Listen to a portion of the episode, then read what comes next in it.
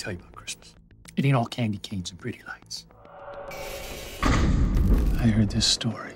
This fella dressed as Santa. He said about killing them that was naughty. Creep. Every year, a new town. Everyone knows that story. It's an urban legend. It ain't. Christmas. The number one holiday for people going nuts. Listen, we've got a lead on our killer from the motel. He's wearing a Santa suit and a mask. Hiding in plain sight. What if he was punishing them? We're just gonna have to take this maniac down ourselves.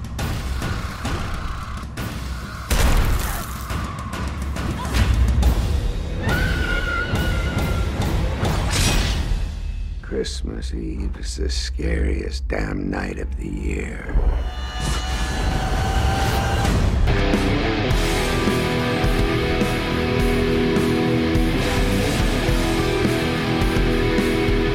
I spit on your grave.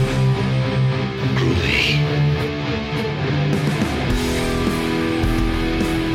You just take care of the justice, and I'll handle the revenge myself. Who will win? The living or the living dead? I had a mad impulse to throw you down on the lunar surface and commit interstellar perversion. Her deadliest weapon is her body. We'll tear your soul apart.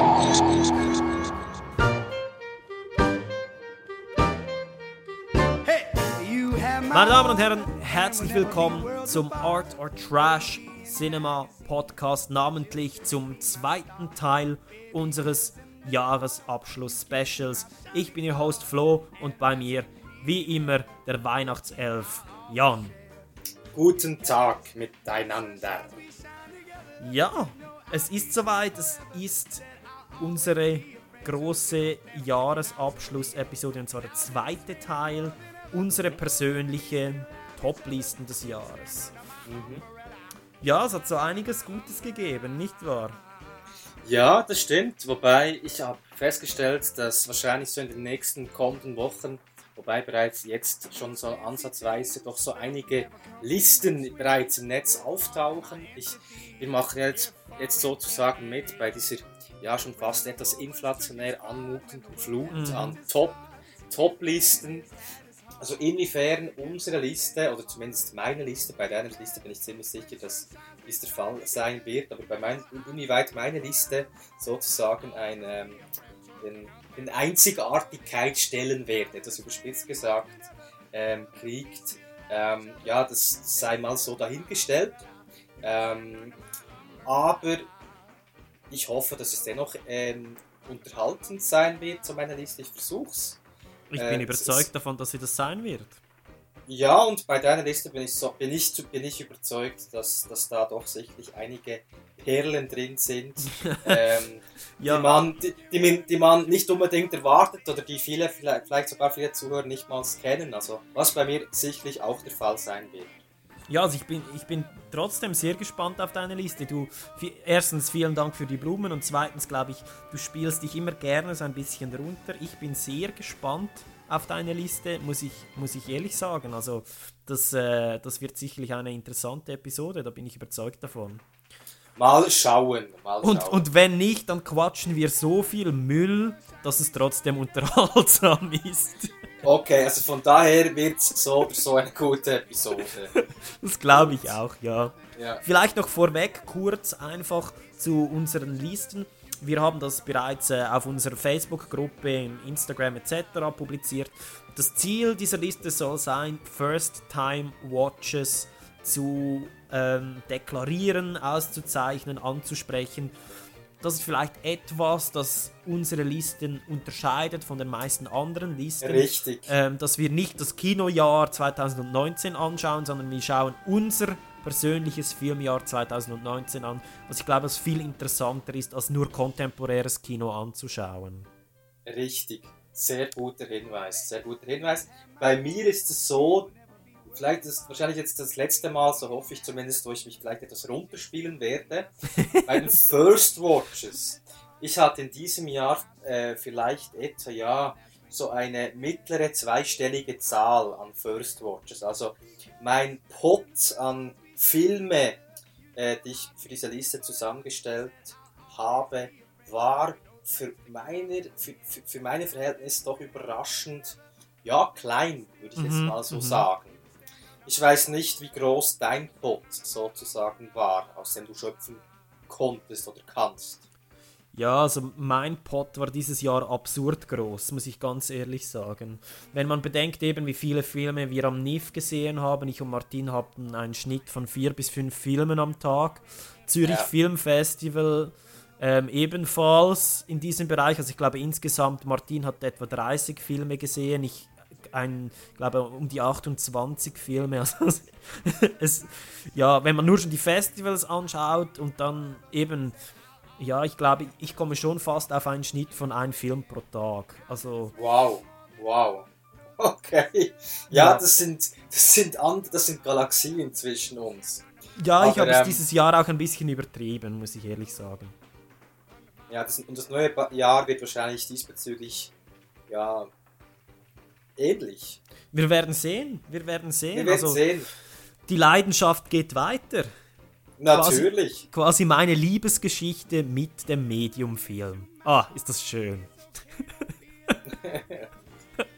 Ja, ähm, bevor, bevor wir da auf die pornöse Schiene äh, uns rüber manövrieren, würde ich sagen, äh, schreiten, wir vor, schreiten wir voran, oder? Ja, absolut, sehr gerne. Ähm, und wir beginnen mit der Top 10 Liste, unserer persönlichen Top 10 Liste. Gleich nach dieser kurzen Unterbrechung bleibt dran. Soy Miguel Jansó y welcome to Art or Trash.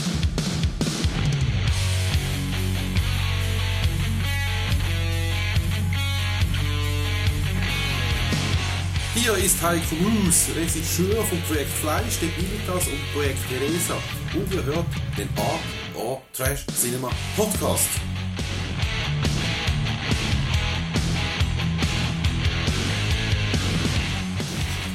안녕하세요. 영화 악인전 The Gangster, The Cop and the Devil 어, 감독 이원태입니다. You are listening to the Art Trash Cinema Podcast.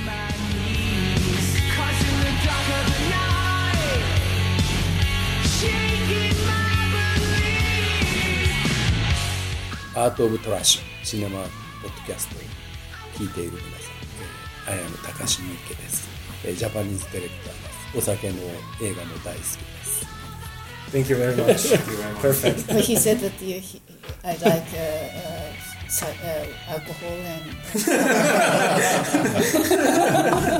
In a world where terrible mainstream rules the realm of cinema, two movie buffs embark on an epic journey to restore the balance.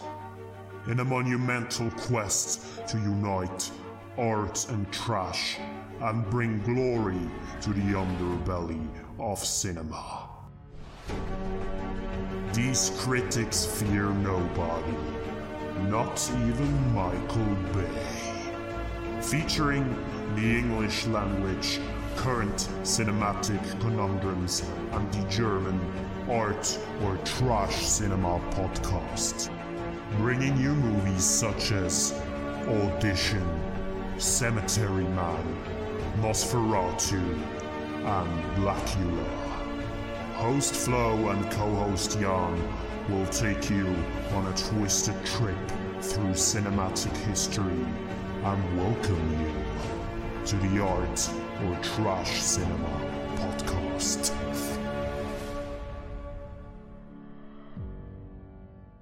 The Art or Trash Cinema podcast is available on iTunes, SoundCloud, and all major podcast apps for free. Warning this program is not safe for work and contains explicit language.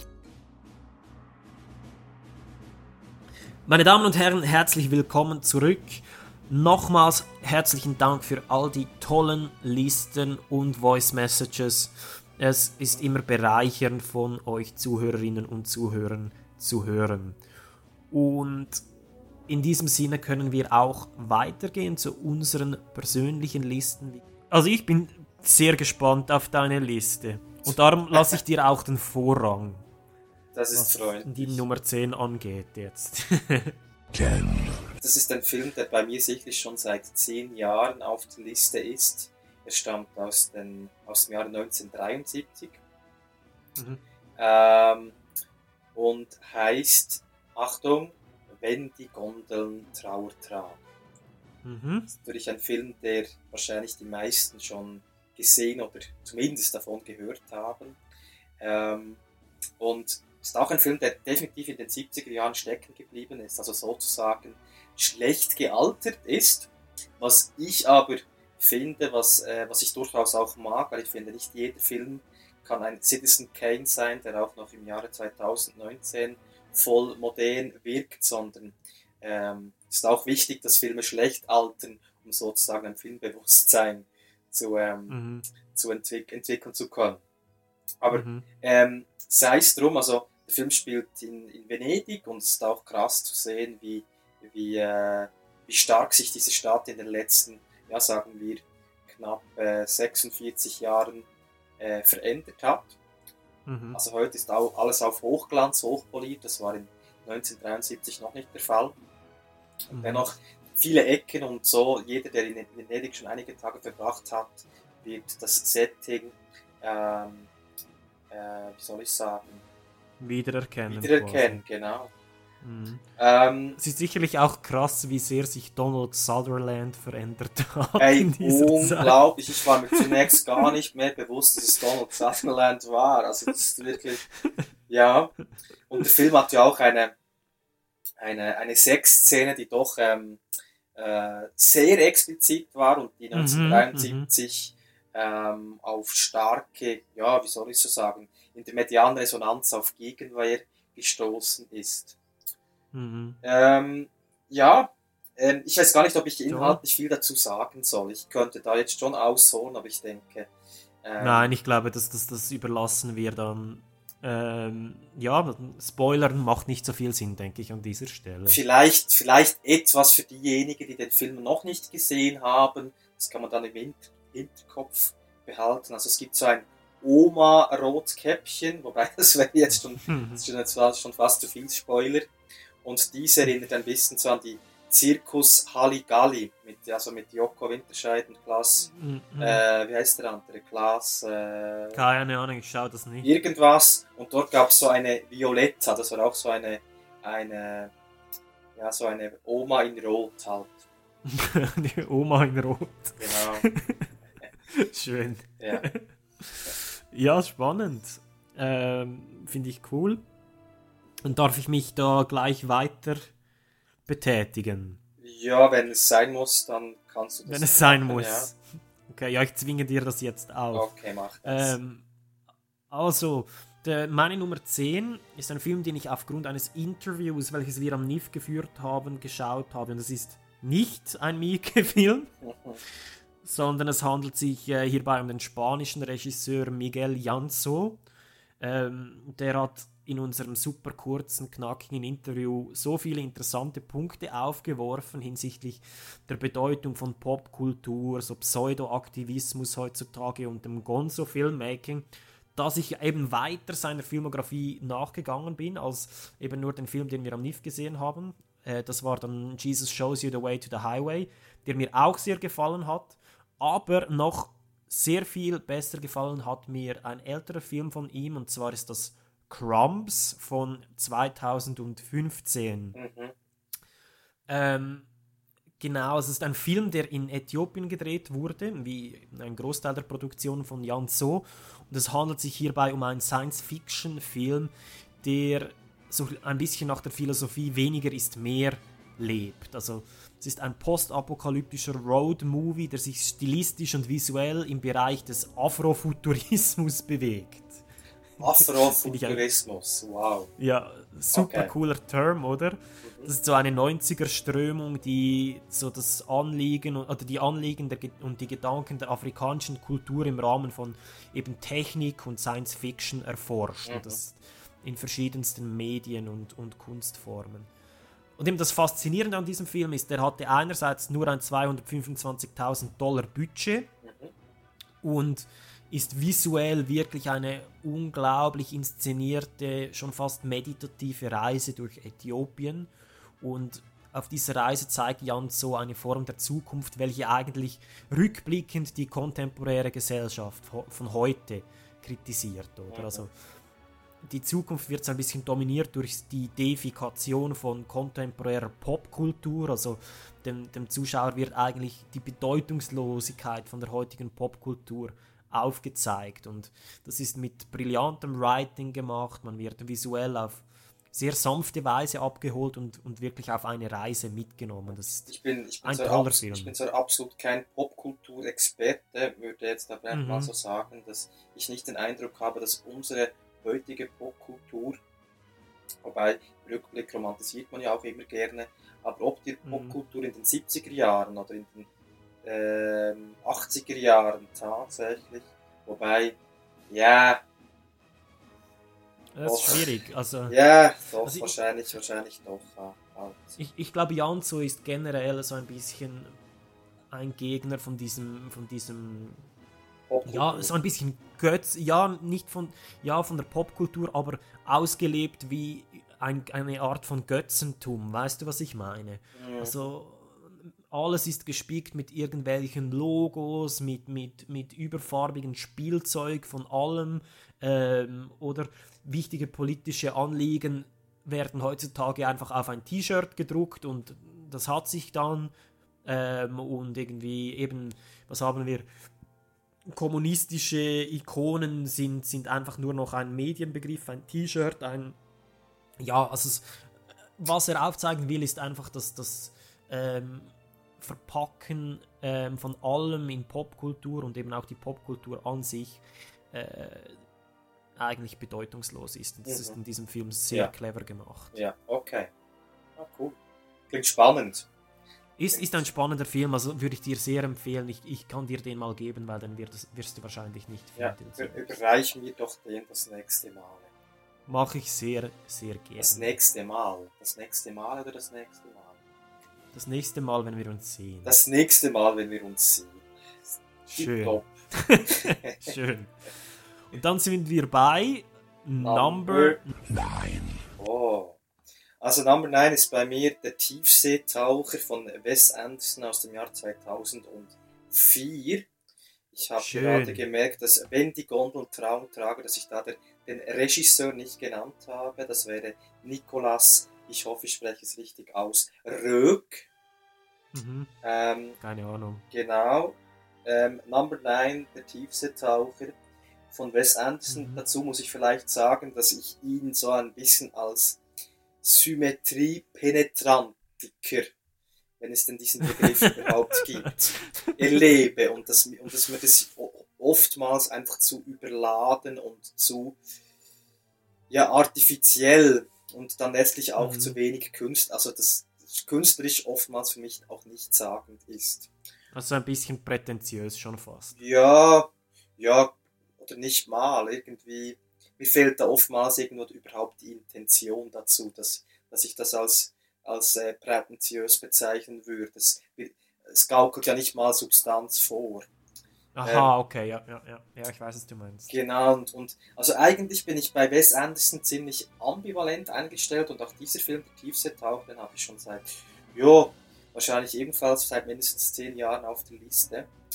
Und ähm, ist skurril, das kann man eigentlich fast Mhm. bei jedem Anderson-Film sagen, ist toll besetzt, ähm, hat äh, dramatische und auch sehr komödiantische Ambitionen und wirkt eben auch wiederum äh, ja irgendwo gewollt strukturlos und das stört mich meist und in diesem Film gefällt es mir irgendwie sogar. Okay. Und ja, es ist so ein, ein Wechsel zwischen äh, Tragikkomödie und dann wieder so Action, vielleicht Mhm. Persiflage, könnte man sagen, aber das Ganze passt irgendwie nicht 100%, aber dass es eben nicht, dass es eben nicht passt oder dass es nicht immer irgendwie kohärent wirkt, das, das, das scheint irgendwo im, im Naturell von Wes, Wes Anderson zu liegen und hier passt diese Unpassendheit passt irgendwie in diesem Film und hat, mir, hat mich irgendwie sehr Mhm. gut unterhalten und ja, Ist ein cooler Film, ja. Ich, ich finde vor allem die Rolle von Bill Murray einfach wieder super als Steve Sisu. Der ist ja so äh, extrem exzentrisch und, und, und tief depressiv irgendwie auch auf eine, eine Art und Weise. Das fand, fand ich super lustig. ich auch, natürlich. Genau, Ja, der Film hat, der, der Film hat ja auch ein, glaube relativ großes Kult-Following mittlerweile. Also finde ich zu Recht. Ja, ja, ja. Genau, was, aus, aus diesem Grund hat es mich wahrscheinlich überrascht, dass, dass, dass mich dieser Film doch irgendwo gepackt hat. hä? Mhm. Und, Mhm. ähm, ja, und die Art und Weise des Films ist halt sch- schon eben das, das ist so diese Breite, die ich gesucht habe in, in, äh, für diese Aufnahme heute. Das ist jetzt sicherlich so eine Art Film, die ich bei so Best of Tens in mehrheitlich nicht unbedingt, nicht unbedingt abgedeckt werden, genre-technisch bei mir. Und aus diesem Mhm, Grunde bin ich mhm. froh, dass ich sozusagen mal so einen Film, der wirklich durch, durch skurril ist, ähm, Mhm. Mitnehmen kann und auch von einem Mhm. Regisseur, den ich sonst nicht so ein bisschen ambivalent ihm gegenüberstehe, sagen Ja, kann, ja. doch, das ist, das gefällt mir jetzt. Und ähm, das war so die Motivation, weshalb Mhm, ich diesen Film ich jetzt, cool. jetzt genommen habe. Genau. Finde ich cool. Ja, meine Nummer 9 ist äh, Lords of Chaos von 2018. Mhm. Zuhörer und Zuhörerinnen des Podcasts haben sicher bereits bemerkt, dass ich ein Fan der extremen Musik bin. Ich, ich bemühe mich jeweils, das nicht allzu stark ins Editing einfließen zu lassen. ähm, ich bin, oder ich war früher wirklich full-on bekennender Metaller, Metalhead und äh, ja, heute höre ich immer noch Metal, aber auch viele, viele, viele andere Dinge. Und das ändert allerdings nichts an meiner Faszination mit dieser Musik, mit der, mit der Geschichte dieser Musik und insbesondere eben auch mit, mit dem Black Metal. Äh, für diejenigen, die sich in dieser Szene nicht so auskennen, die sogenannte zweite Welle des Black Metal ist wahrscheinlich oder hat wahrscheinlich eine der dramatischsten Entstehungsgeschichten, ähm, die eine Musikrichtung überhaupt jemals hatte. Und man muss hier vielleicht dazu sagen, eben, dass so nach Pionieren wie Venom und Hellhammer, äh, die übrigens Schweizer sind, in den 80er Jahren entstand dann in den 90er Jahren eine, eine Strömung in Norwegen, die, die des äh, sogenannten Norwegian Black Metal. Und ohne jetzt eben die Geschichte im Detail nacherzählen zu wollen, steht die Entstehung des Norwegian Black Metal in Verbindung mit Suiziden, mit mehreren Morden, mit, mit Satanismus und mit, mit Brandstiftung an über 50 Kirchen in Norwegen. Und das Ganze spielte sich eben primär im Umfeld der Band Mayhem und partiell Burzum ab. Und es gibt wirklich zahllose Dokumentarfilme über, über diese Geschichte. Und Lords of Chaos greift dieses Thema aber eben auf Spielfilmebene auf. Und eben der Film ist in der Black Metal-Szene stark kritisiert, dass er nicht akkurat sei. Aber ehrlicherweise weiß heute eigentlich eh nie mehr, was wirklich, oder niemand mehr, was wirklich wahr ist, was wirklich passiert ist und was Teil des Marketings der, der zum Teil immer noch existenten Bands ist. Und der, der Fehler des Films war vielleicht, dass er eben noch ein Buch benannt ist, das sich mit diesem Thema beschäftigt hat und auch sehr umstritten ist.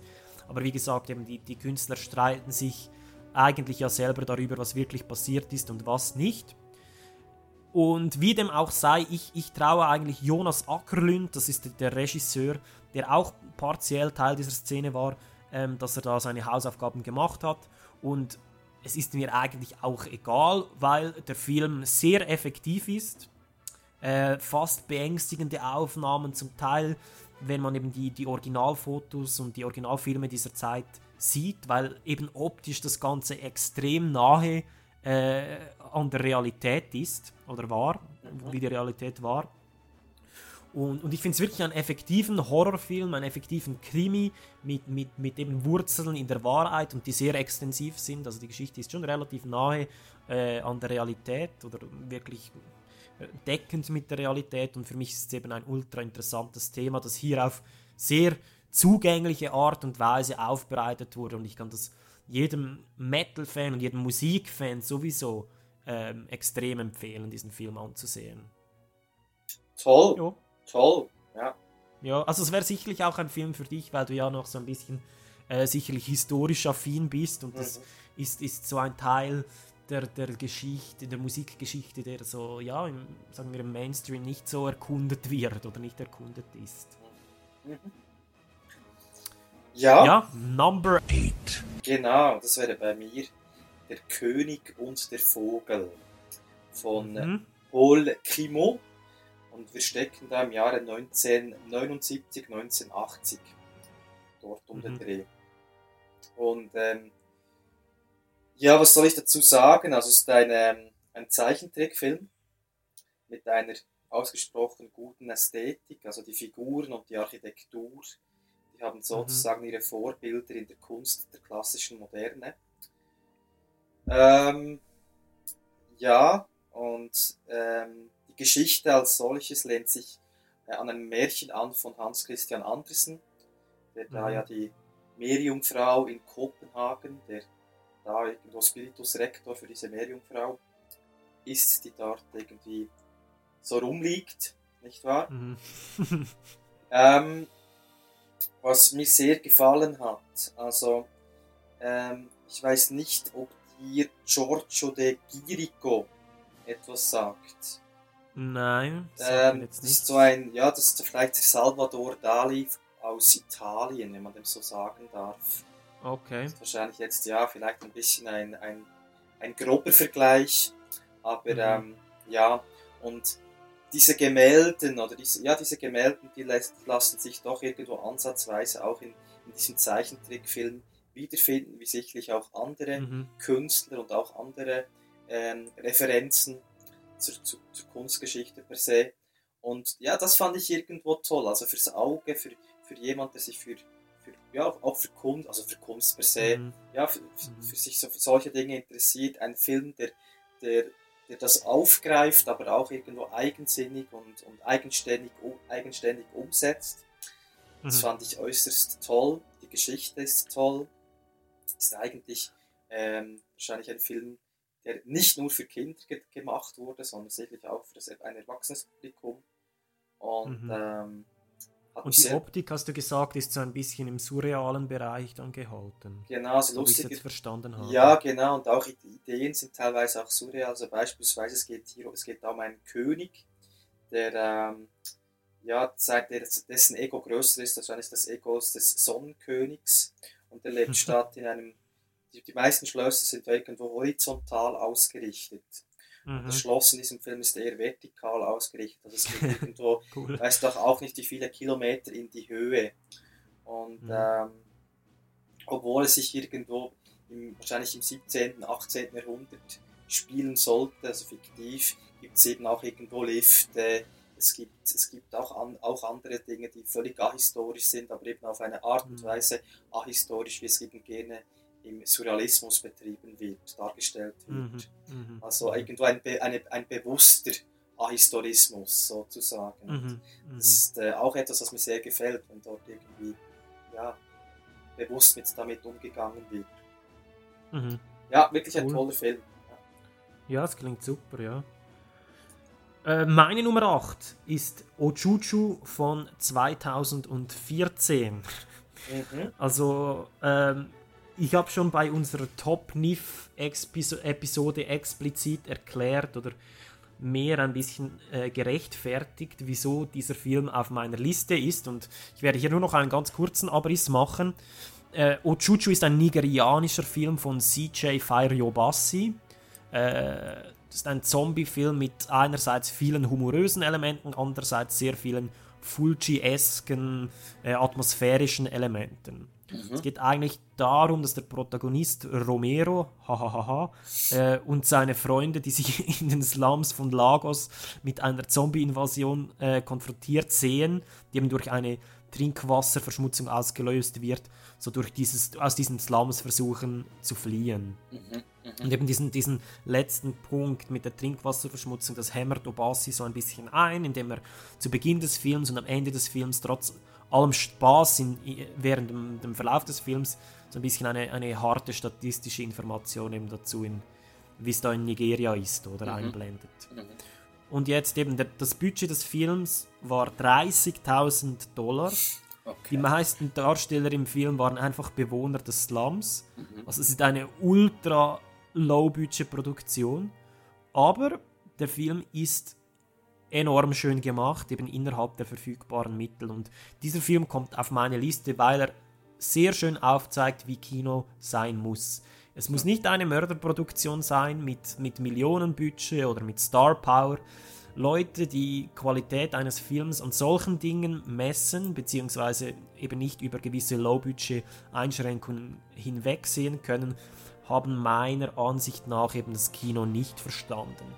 Äh, O- Ochuchu ist innerhalb seiner Möglichkeiten extrem kompetent und kreativ gemacht, hat tolle, spannende und auch lustige Momente und am allerwichtigsten, er sprüht eben nur so vor Charme, eben nicht zuletzt auch wegen dem Low-Budget-Aspekt.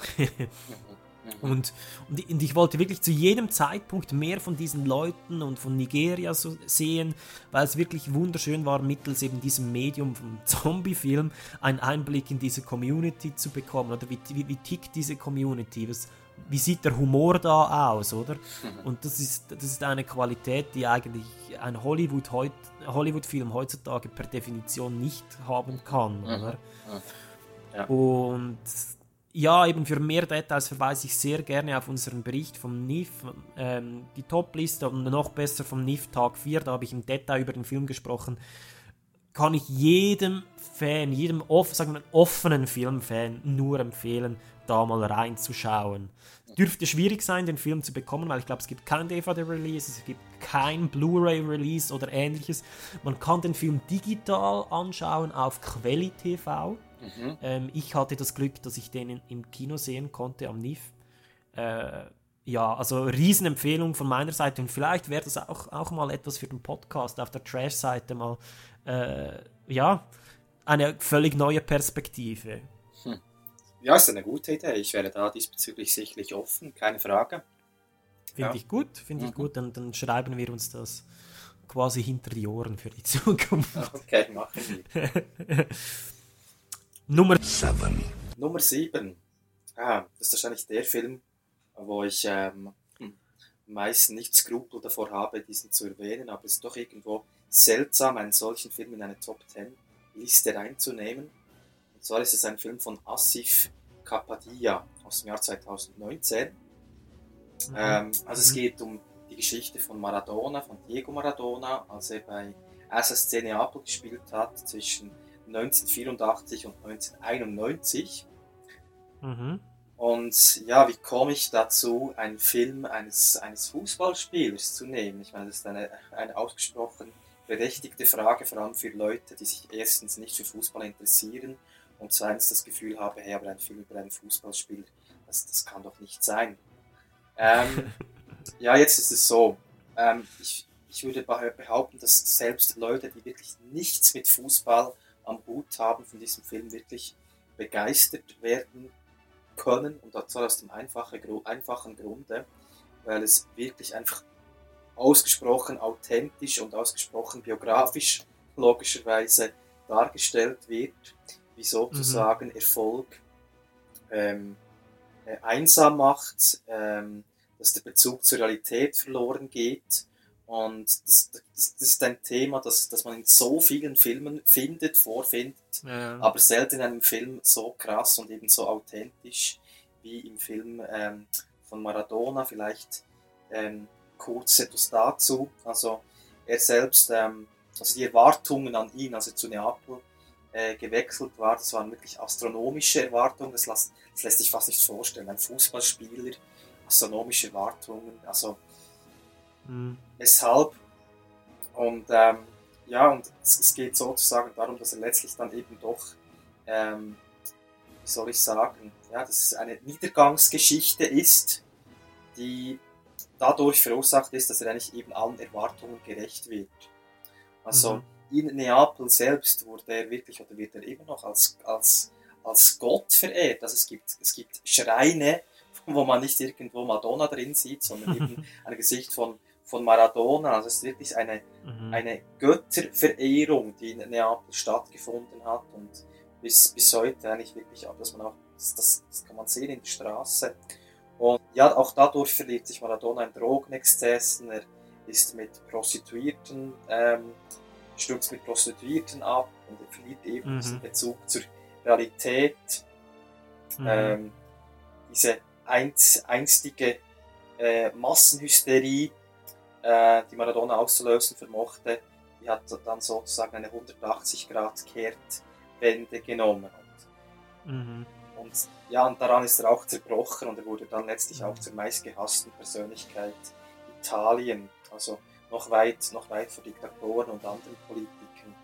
Und, Oh, ähm, krass, das habe ich nicht gewusst. ja, genau. Also es, es zeigt sozusagen wirklich sein Leben auf der Überholspur und dass diese Mhm. Überholspur eben dann einen unglaublich, unglaublich großen Tribut fordert. Mhm. Und ähm, ja. Also du könntest den Film auch einem absoluten Fußballverächter wie mir jetzt ans Herz legen. 100 Prozent. Wirklich. Okay. Ohne, ohne Frage. 100%. Ich wäre nicht überrascht, Also wenn du diesen Film sehr toll findest. Ich weiß, dass Mhm. die größte Hemmschwelle ist, sich diesen Film zu suchen und dann auf Ja, Play zu ja, drücken. ja. Aber sobald der Play-Knopf gedrückt ist, bin ich mir doch relativ sicher, dass du Der- mit dem Film viel, viel anfangen könntest. Mhm. Und ich ja, weiß das- einfach nicht, ob das mein Selbstrespekt zulässt, zulässt, dass ich da nach Diego Maradona-Film suche. Ja, eben, bis, bis zum Play-Knopf drücken wahrscheinlich nicht, aber sobald du. Play gedrückt hast, wirst du dann sehen, dass es mit dem Selbstwert ähm, durchaus äh, korrespondieren kann. Keine Frage. Okay. Ja, eben, du hast ja das letzte Mal schon diesen Film angesprochen bei Mhm. unserer letzten Episode und ich, ich war skeptisch, aber jetzt, ich meine, wenn du den sogar auf deine Top-Liste knallst, Mhm. dann, ja, dann, dann kann ich wohl nicht anders. Also ich muss sagen, ich hatte vielleicht in diesem Jahr ja f- 45 First Watches, also nicht unglaublich viel. Mhm. Ähm, oder 50 vielleicht. Und, aber ich kann mir durchaus auch vorstellen, wenn ich doppelt so viele Filme gesehen hätte, Mhm. dass äh, Maradona da dennoch in den Top 10 Unterschlupf gefunden hätte. Mhm, mhm. Ja. Ja, schön. Finde ich gut. Ja, Nummer 7 von meiner Seite ist Mhm. äh, Los Dias de la Ballena von 2019. Mhm. Äh, die Tage des Wales ist äh, ein kolumbianischer Film und der, der sich eigentlich primär mit der Stadt Medellin auseinandersetzt. Okay. Das klingt jetzt nicht super prickelnd, aber im Fokus steht eigentlich die Kontrolle und der Einfluss von Gangs und äh, der Jugendkultur. Die, das wird alles eigentlich über eine wahre Geschichte erzählt. Also die Regisseurin Catalina Arroyave Restrepo hat eben diese Geschichte genauso erlebt. Dementsprechend heißt auch die Hauptdarstellerin im Film Catalina. Ähm, nein, sorry, die heißt Christina. Ja, ist, ist nahe dran. ah, herrlich. Genau. Ähm, das ist ein Film, den ich am ZFF gesehen habe. Ja. Und warum, warum ist der auf meiner Liste? Das ist ein Film, der mich emotional unheimlich berührt hat. Das ist eine simple Geschichte. Das ist äh, eine Jugendliche, deren Mutter das Land verlassen musste, weil sie sich so über die Gangproblematik in Medellin und in Kolumbien im Allgemeinen ausgesprochen hat, oder? Und dann aus Sicherheitsgründen musste die dann nach Kuba auswandern.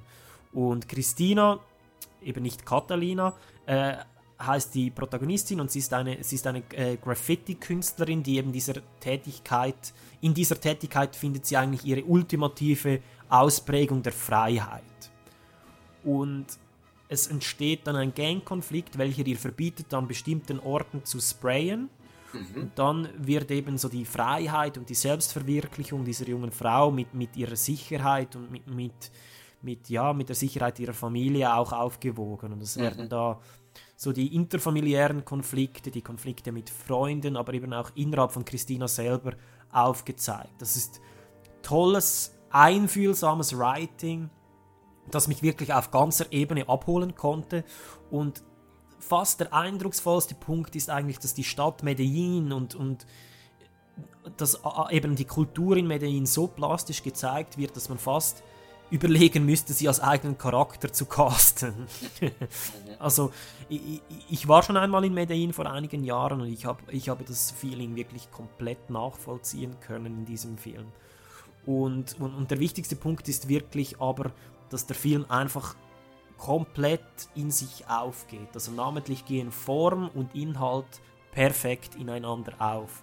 Die Stadt Medellin und, und ihre Probleme mit Sicherheit und Freiheit ähm, und diejenigen der Jugend werden anhand von Catalina aufgezeigt. Und das Übertrumpfen von Angst und die geltend machen des, des Bedürfnisses eben über Selbstverwirklichung, das, das wird nicht nur im Rahmen der Geschichte und im Plot aufgezeigt, sondern eben auch im Visuellen mit diesem Graffiti und, und wie die Stadt gezeigt wird. Und, und dementsprechend ist eben Los Dias de la Ballena ein unglaublich abgerundeter Film, was noch viel eindrucksvoller ist, wenn man sich vor Augen führt, dass das der erste Film von Catalina Arroyave Restrepo ist. Also mhm. äh, Hut ab, Hut ab und ich bin wirklich gespannt auf mehr. Hm. Okay, 2000, 2018 hast du gesagt, oder? Ja, 2018, eben, der ist am, äh, 19, sorry, der ist, der ist am NIF gelaufen, war ein Teil, äh, sorry, am, am ZFF gelaufen. Ja, ja. War, war ein Teil der, der kolumbianischen Sparte da und war sicherlich der Film aus dieser Sparte, der mich am meisten überzeugt hat. Du hattest ja auch mal eine kolumbianische Chica an deiner Seite. Ja, ich weiß nicht, ob wir das jetzt diskutieren müssen.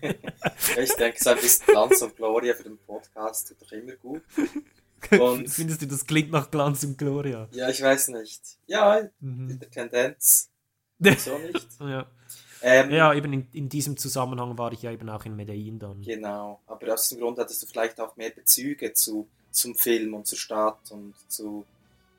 Ist möglich, ja. Ist der Einstieg ist in den Film leichter gefallen.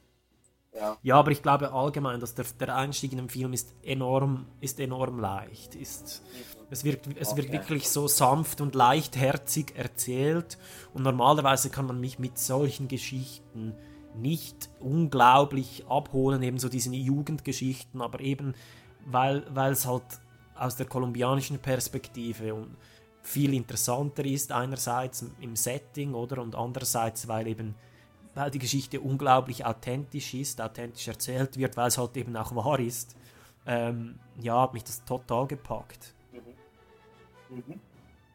Und denke, damit können wir weitergehen zu Number 6. Genau, und zwar, da wären wir bei mir im Jahre 1955. Ich muss jetzt schnell nachschauen. Also jetzt war 1973, also 70er Jahren, 2000er mhm. Jahren, die, die Tiefseetaucher. 1980er Jahren mit Der König und der Vogel und 2010er Jahren mit Diego Maradona und jetzt sind wir in den mhm. 50er Jahren die Teuflischen mhm. Mhm. von Henri Georges Clousson. Kenne ich nicht. Oha, das freut mich jetzt. mhm. Weil ähm, ich denke, Hitchcock selbst meinte, dass, ähm, dass da eine große äh, Psycho-Parallele sichtbar sei oder feststellbar sei. Und, äh, okay das ist wahrscheinlich auch der Grund, weshalb Hitchcock den Film selbst als so faszinierend erachtet hat. Ähm, mhm. Ja, was soll ich dazu sagen? Das ist ein Krimi, oder?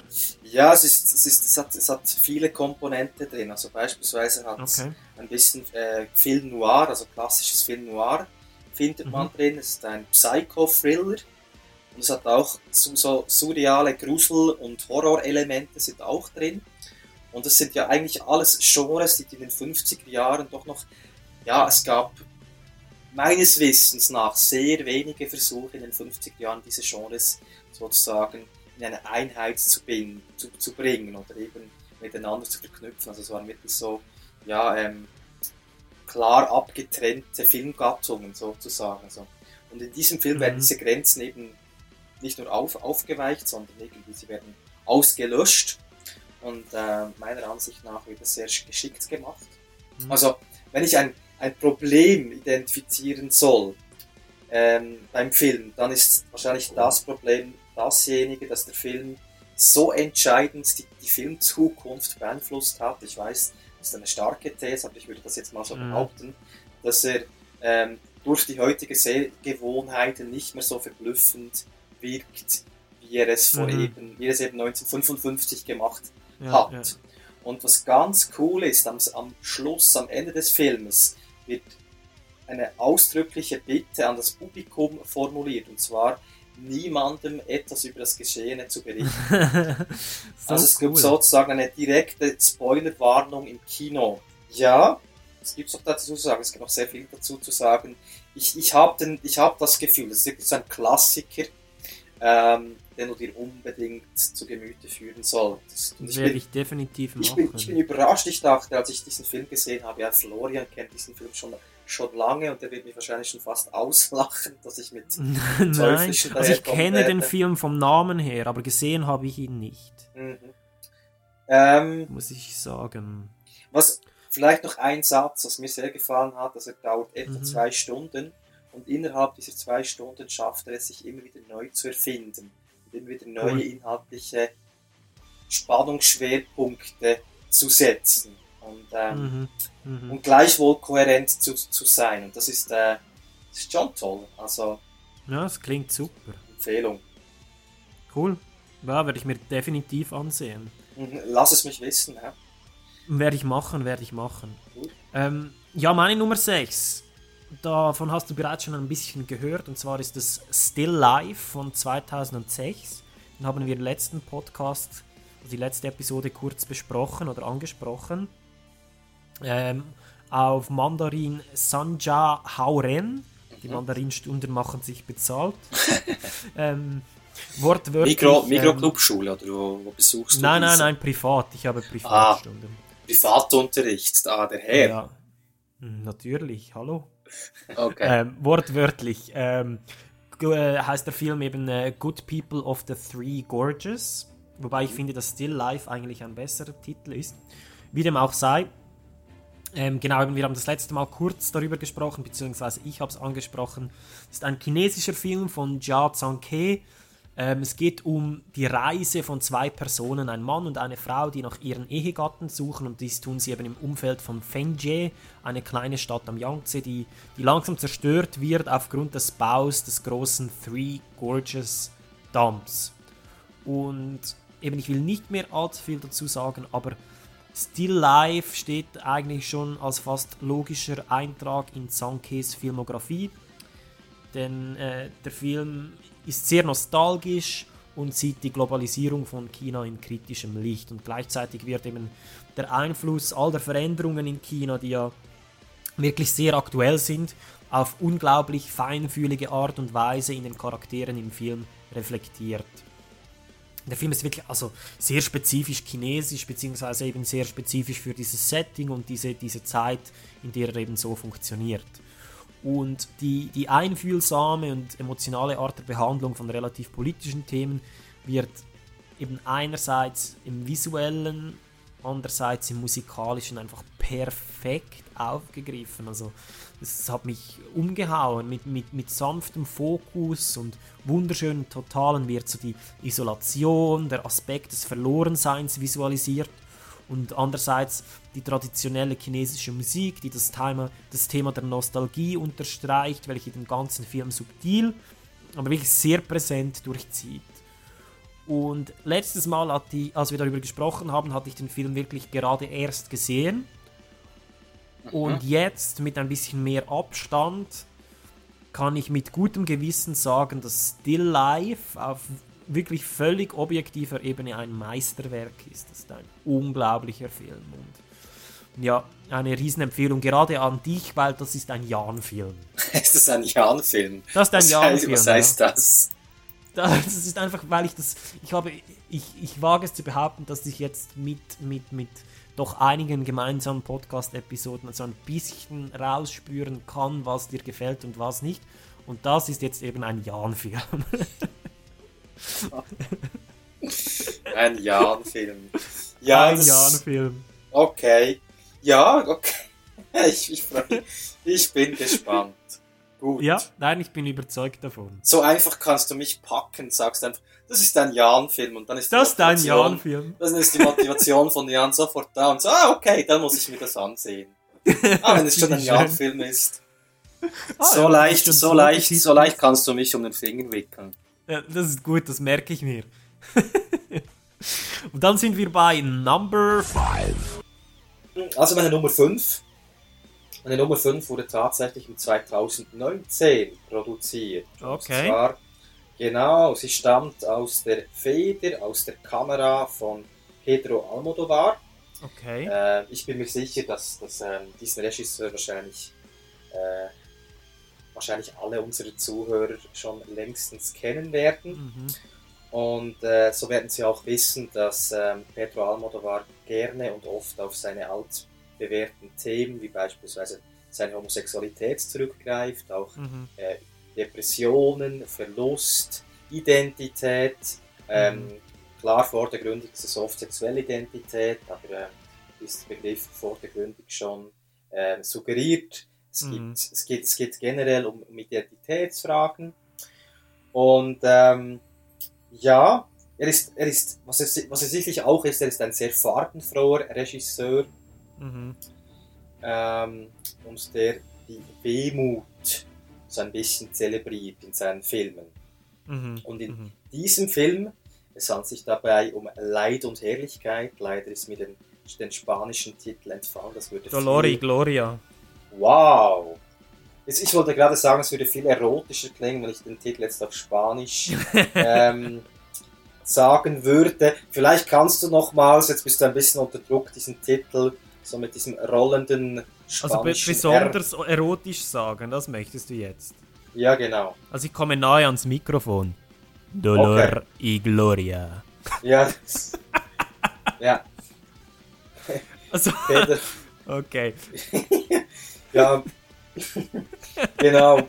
Das müssen wir vielleicht rausschneiden. Aber Nein, nicht unbedingt, nicht unbedingt. ähm, ja, und weshalb habe ich diesen Film als Nummer 5 gewählt? Ähm, was diesen Film sicherlich auszeichnet, er ist biografisch, biografischer als andere Filme.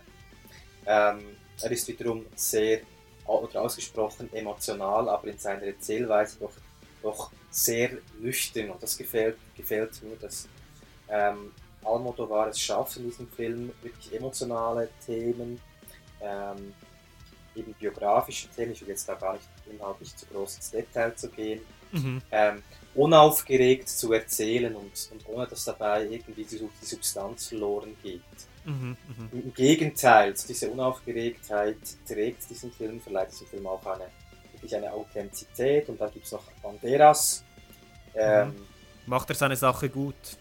Ja, man könnte sagen, dass er ähm, schon alleine durch sein Äußeres ähm, eine, ja, gefällt der Begriff Tiefenwirkung klingt vielleicht ein bisschen abgedroschen, aber Mhm. Banderas Nein, schafft es durch, seine, durch sein Äußeres wirklich so eine, eine, eine unheimliche Tiefenwirkung auf Mhm. die Leinwand. Also einfach sehr, sehr authentisch, ruhig, Mhm. ähm, Tiefe, er muss gar nicht viel sagen, Mhm. genau. Also es ist mehr so mit der Ausstrahlung und mit dem Charisma macht er es als, als mit vielen Worten. Ist das, also verstehe ich das richtig? Ja, das verstehst du richtig. Wobei, mich, es stört mich irgendwie, wenn ich das zu erklären versuche. Ein Schauspieler macht es mit dem Charisma, wie ich vorhin Mhm. gesagt habe. Das klingt sehr schnell, sehr abgedroschen. Ja, in diesem ja. Film, in diesem Film ähm, ja, passt, passt das irgendwie einfach. Es ist äh, Okay. ein sehr stimmiger, unaufgeregter Film, obwohl die, obwohl die, ähm, die inhaltlich eigentlich emotional eben sehr viel passiert. Mhm. Und, und diese, dieses, diese ruhige Erzählweise, ähm, ja, die wertet den Inhalt wirklich auf. Genau. Sehr schön, sehr schön. Ja, du hast recht, das mit dem Charisma, das klingt manchmal fast ein bisschen abwertend, weil ich, ich benutze das meistens dazu, um zu sagen, irgendwie, ja, Sylvester Stallone und Arnold Schwarzenegger, die machen es mit dem Charisma eigentlich. Ja. Wobei ich die beiden super finde, aber es ist schon, es, ja, es ist halt eine andere Art von, ja, von der Schauspielerei, oder?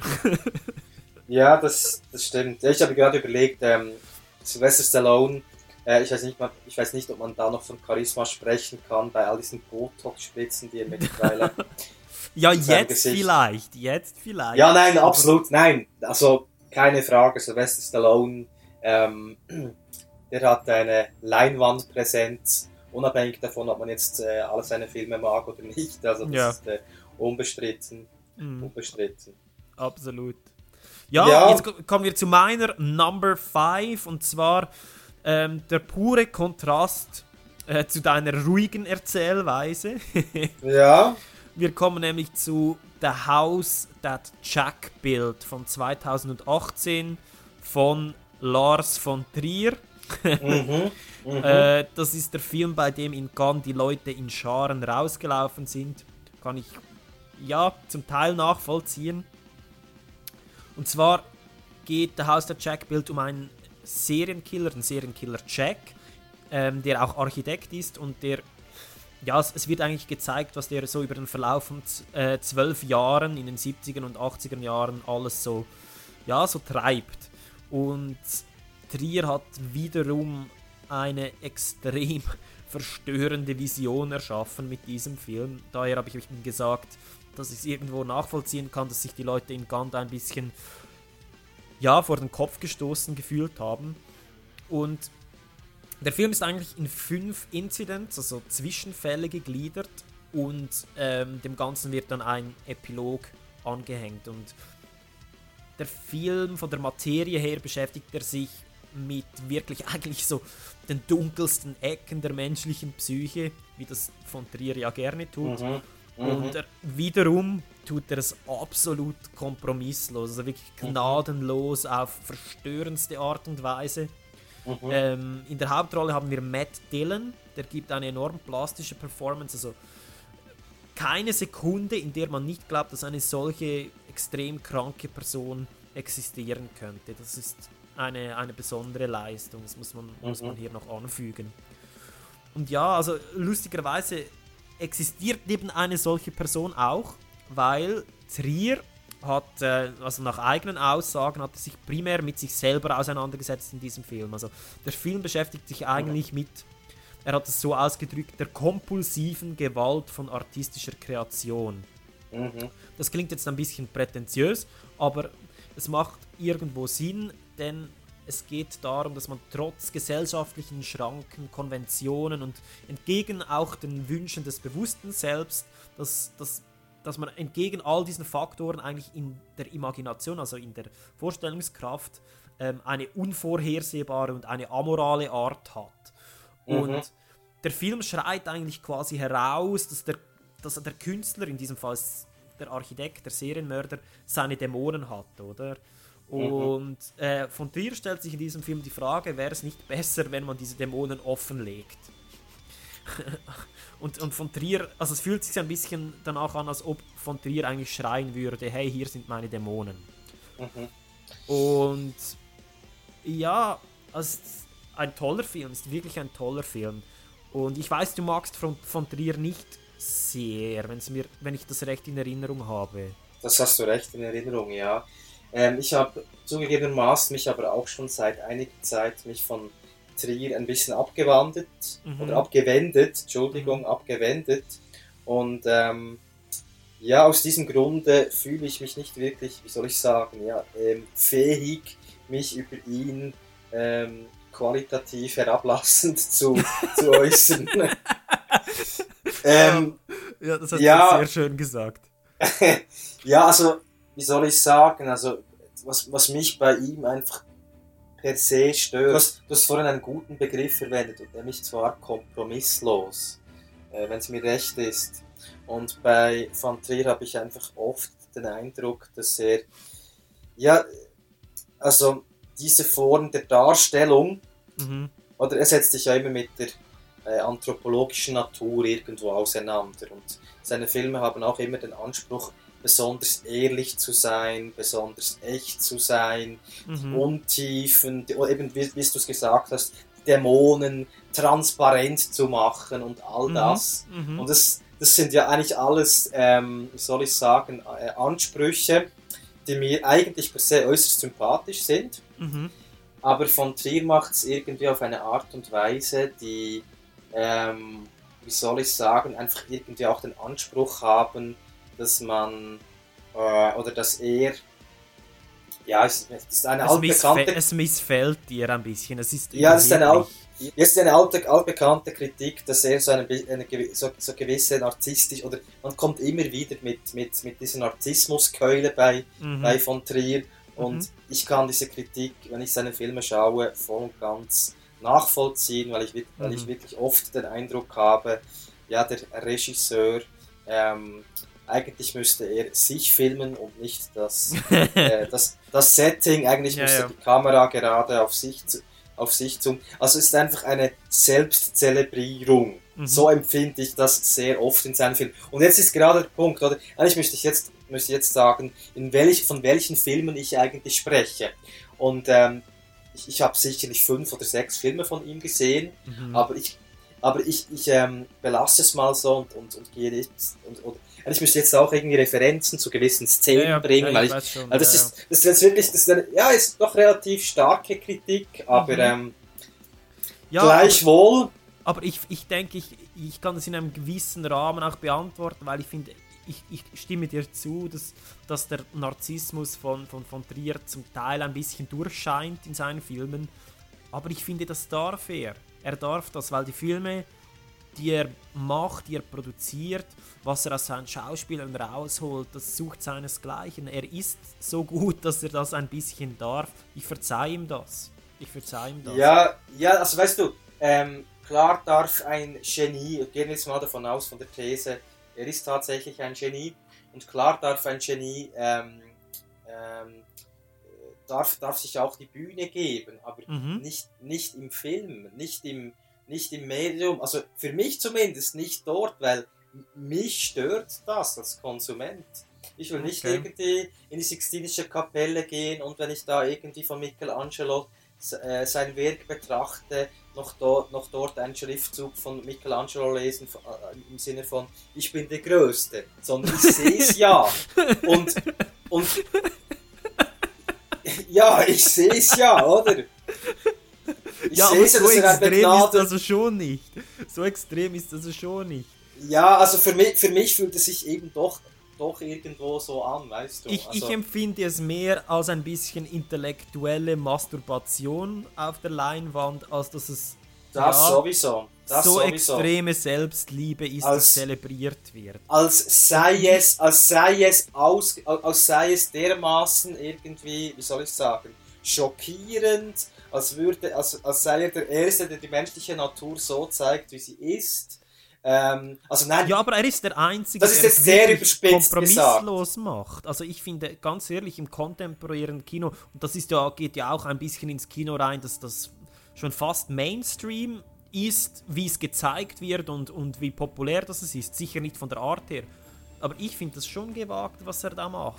Ich finde ich find Also, das cool. also genau, genau über das Thema müssen, müssen wir unbedingt mal eine Episode machen. Das können wir sehr gerne Trier, machen, Ist ja. von Trier, also es geht dabei, geht es ja nicht um das Thema, ähm, wie zeigt man die menschliche Natur und wie- kompromisslos und wie echt Mhm. und all das Zeugs äh, präsentiert man dann auch diese Natur auf der Kinoleinwand. Das ist eigentlich die Frage und deine These war jetzt, dass von Trier da äh, eigentlich ähm, ja, auf einer ziemlich einsamen Insel sich befindet.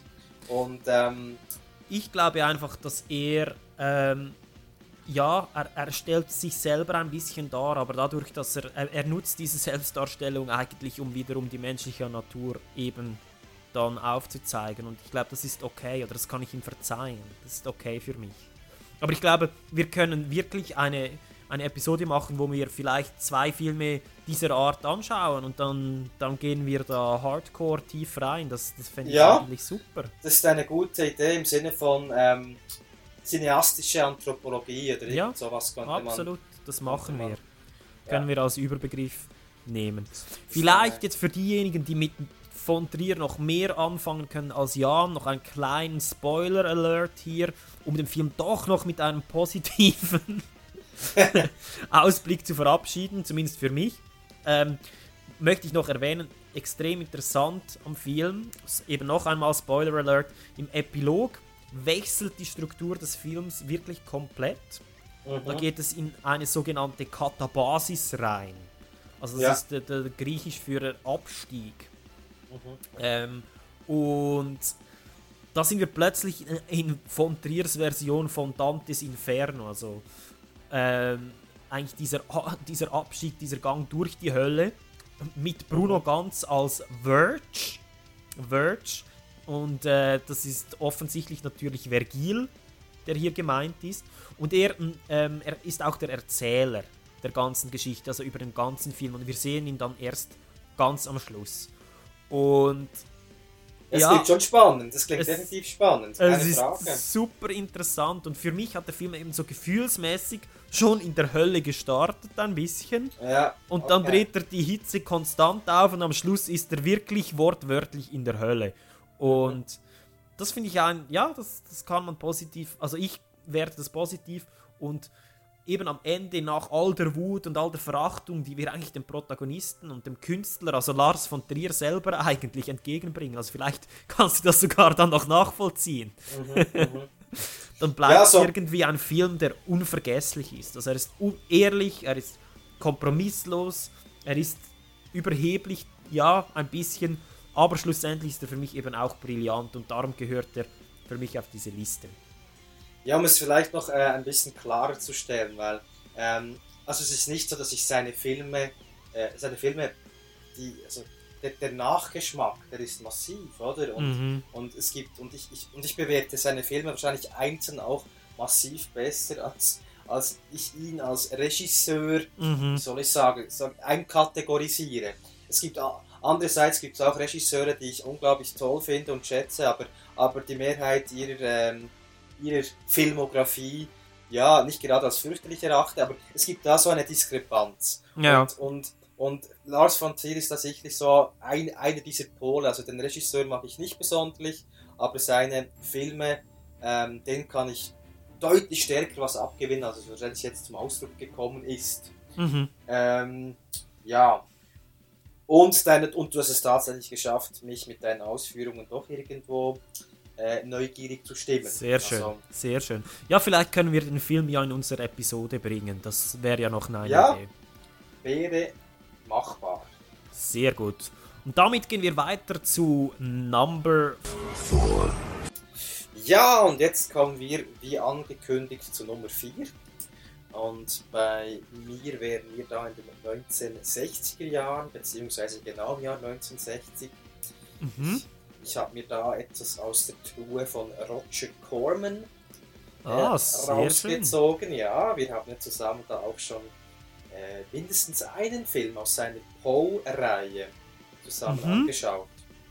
Also für diejenigen, die Corman vielleicht nicht kennen, lustigerweise in unserer anderen Episode, wo die Zuhörer, die Listen der Zuhörer ähm, im Zentrum Mhm. gestanden sind, gab es auch jemanden, der einen Film von Roger Corman bezogen hat.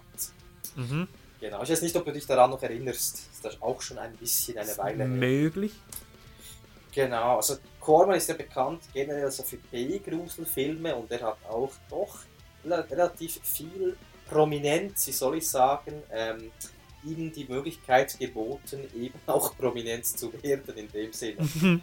Ja, Also, absolut. Sei es James Cameron, Martin Scorsese, Francis Ford Coppola, ähm, wen soll ich da noch erwähnen? Vielleicht als Schauspieler Jack Nicholson.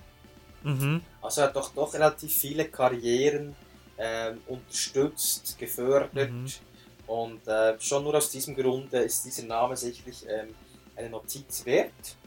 Mhm. Aber den Film, den ich euch jetzt vorstellen möchte, ähm, es gibt noch andere Gründe. Also es ist nicht nur der Regisseur, sondern natürlich auch der Film. Zwar nennt sich der Film Die Verfluchten. Der Untergang des Hauses Usher. Ah, The Fall of the House of Usher. Nice. Das ist wunderbar. Wenn ich da irgendeinen deutschen Titel von, von mir brunze, dann gibst du immer jeweils den Originaltitel. ja, ich muss. Bei Die Verfluchte ist mir tatsächlich nichts in den Sinn gekommen. ja, aber es ist, äh, nein, es ist äh, nicht, nur, nicht nur legitim, sondern eigentlich auch ein, ein absolutes Muss, die, die Titel jeweils in der Originalsprache ähm, anzupreisen. Ich entschuldige mich hierbei. Du musst dich, nicht, du musst dich überhaupt nicht entschuldigen, insbesondere nicht, weil ich das einen absoluten, absoluten Knaller von einem Film finde. Das finde ich gut. da können wir vielleicht ein bisschen zusammen diesen Film schmackhaft machen, Mhm. sowohl für uns als auch für die Zuhörer. Ähm, Mhm. Also was sicherlich vielleicht zuerst zu sagen ist, dass ich finde, dass der Zahn der Zeit an diesem Film, der ja doch schon fast, ja, ähm, wie alt ist der ja, schon, schon bald 60 1960, Jahre, oder? äh, Also, 60 äh, Jahre mittlerweile, oder? Und der Zahn Mhm. der Zeit hat doch relativ spürbar an diesem Film genagt Mhm. muss man sagen.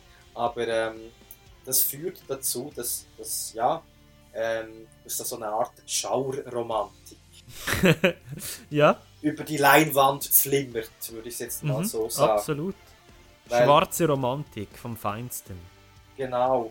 Also zumindest bei mir war es weniger das Schauspiel und auch nicht unbedingt die- Kulisse, wobei beides großartig war. Ich meine, ich sage nur Vincent Price, oder das ist ein, das ist ein Ich Halbgott. liebe Vincent Price. Du Ich liebe ihn. liebst Vincent Price. Ähm, ja, es ist weniger das, was irgendwie unheimlich wirkt, sondern eher so diese, ja, ich komme jetzt wieder mit den Gefühlswelten, die doch relativ glaubhaft, wie ich finde, Mhm. ähm, in diesem Film präsentiert werden, vor allem für einen, für einen Film aus der Sparte des Horrors. Mhm. Ähm, ja, also es geht so ein bisschen um, ja, wie soll ich sagen, Das ist eine schöne Familiengeschichte eigentlich. Ja, sch- schon fast in inzestuöser Art ein bisschen. Also es geht Ja. um, um manische Selbstkasteiung, wobei jetzt, jetzt, jetzt äh, gebe ich einfach nur so Schlagwörter preis. Ähm, ja, wie würdest du diesen Film? Vielleicht gebe ich die Karte jetzt, schiebe ich die Karte rüber und frage, wie du diesen Film beschreiben würdest. Ja, also äh, eben, wie du schon gesagt hast, also primär ist ja eine Adaption von der Kurzgeschichte von, von Edgar Allan Poe. Mhm. Und das ist der erste von acht, Mhm. wenn es mir recht ist, ähm, Filmen von, von äh, Roger Corman, die sich eben an, an Edgar Allan Poe anlehnen. Mhm. Ähm, ja, und primär geht es doch einfach darum, dass ähm, der Protagonist ähm, in, zu diesem Haus reist, um seine Verlobte zu sehen. Und dort findet er eben eine Situation vor, ähm, dass sie nicht ähm, weg kann oder nicht weggelassen wird von ihrem Bruder äh, Vincent Price. Richtig, Und ja.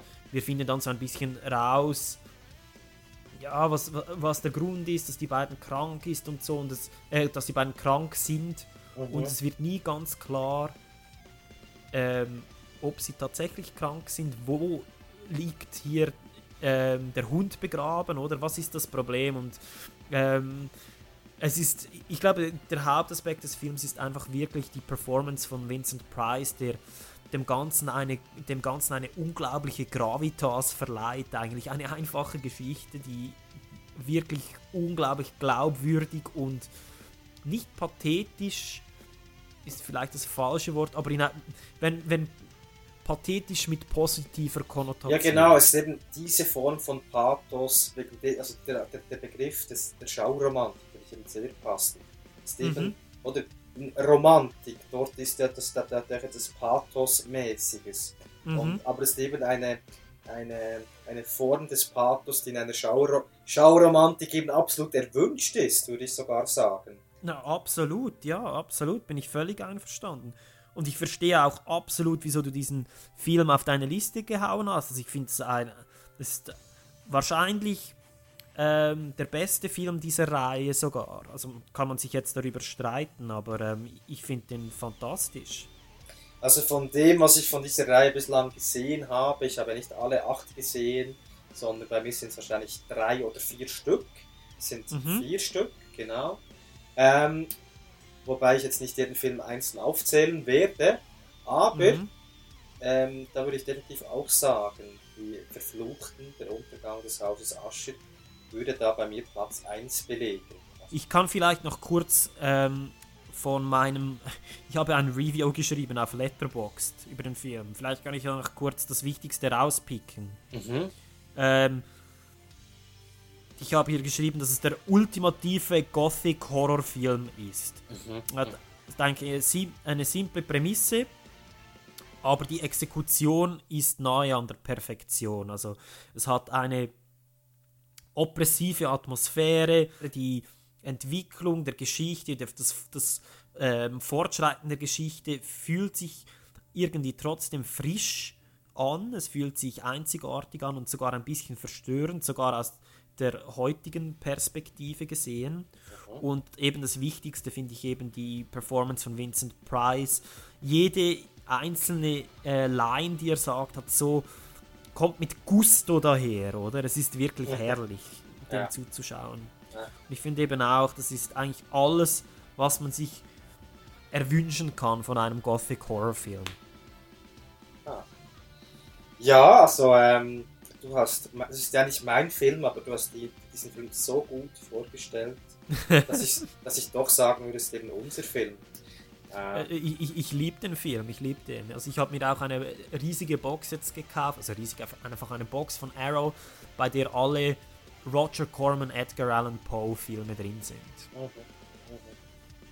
Das ist eine tolle Sache. Mhm. Ja, dann, dann reiße ich äh, das Steuer wieder an mich, beziehungsweise ich rede einfach weiter. das ist die top so, da kann ich mir ein Bier holen oder was auch immer. Du wirst, es, du wirst es wahrscheinlich nicht merken, dass ich jetzt schnell fünf Minuten verschwinde, aber man. vermutlich nicht, nein. Man hört sich dann. Einfach, einfach weiter labern. Genau. Ich höre mich selber eben sehr gerne. und das Gelaber geht weiter. äh, und wir sind bei meiner Nummer 4 und zwar ist es ein Film von 1966 mit dem Originaltitel Tokyo Nagaremo no. Oh. Ähm, und zwar ist, heißt der Film Tokyo Drifter. Ja. Ist ein Yakuza-Film von Seijun Suzuki. Suzuki, der gute alte Suzuki. Genau, Suzuki, der ja ein bisschen der Außenseiter, sprich Weirdo unter den Yakuza-Filmmachern seiner Zeit war. Ähm, er wurde ja auch von Nikatsu im Zusammenhang mit der Produktion unter anderem äh, des Films Branded to Kill dann gefeuert, weil er eben laut dem Studio zu komische Filme mache, zu seltsame Filme mache. Ähm, nichtsdestotrotz ähm, steht Tokyo Drifter dennoch sehr in der Tradition der für die 60er Jahre typischen Ninkyo Aiga Filme, das sind die sogenannten Chivalry-Filme. Mhm. Äh, die Ninkyo Aiga, die zeichnen sich primär eben durch die Loyalität des Prota Protagonisten aus so ein bisschen dem Samurai-Code entsprechen. Das ist oft ein einsamer Held, der Sehnsucht nach dem normalen Leben hat. Und diese, diese typischen Stilmerkmale dieser Epoche sind deutlich ersichtlich in Tokyo Drifter. Mhm. Aber Suzuki geht eben noch weiter und das ist das Interessante an diesem Film. Wir haben auch deutliche Merkmale der späteren Yizorogu Aiga, wo eben die romantisierte Betrachtung der Ninkyo Aiga einer sozialkritischen weicht. Also ähm, hier in diesem Film geht es eigentlich primär um den Machtmissbrauch, der sich aus eben dieser grenzenlosen Loyalität ergeben kann, die ich vorhin angesprochen habe. Mhm. Ähm, wir haben neben dem Gangsterfilm haben wir zusätzlich Elemente von Western. Das, der Hauptcharakter pfeift immer eine, eine extrem ikonische Melodie. Wir haben wunderschöne Pop-Art-Sets und wir haben bizarre Musiksequenzen. Jetzt die berechtigte Frage, was macht diesen Film so gut? Was hebt ihn ab von anderen Yakuza-Filmen? Ja. Eben all die Punkte genau, die ich angesprochen ja. habe. Also es ist ja. das surreale Gesamtpaket, mhm. sozusagen. Ähm, Genau, also Tokyo Drifter, du kennst ja äh, Suzuki auch ein bisschen.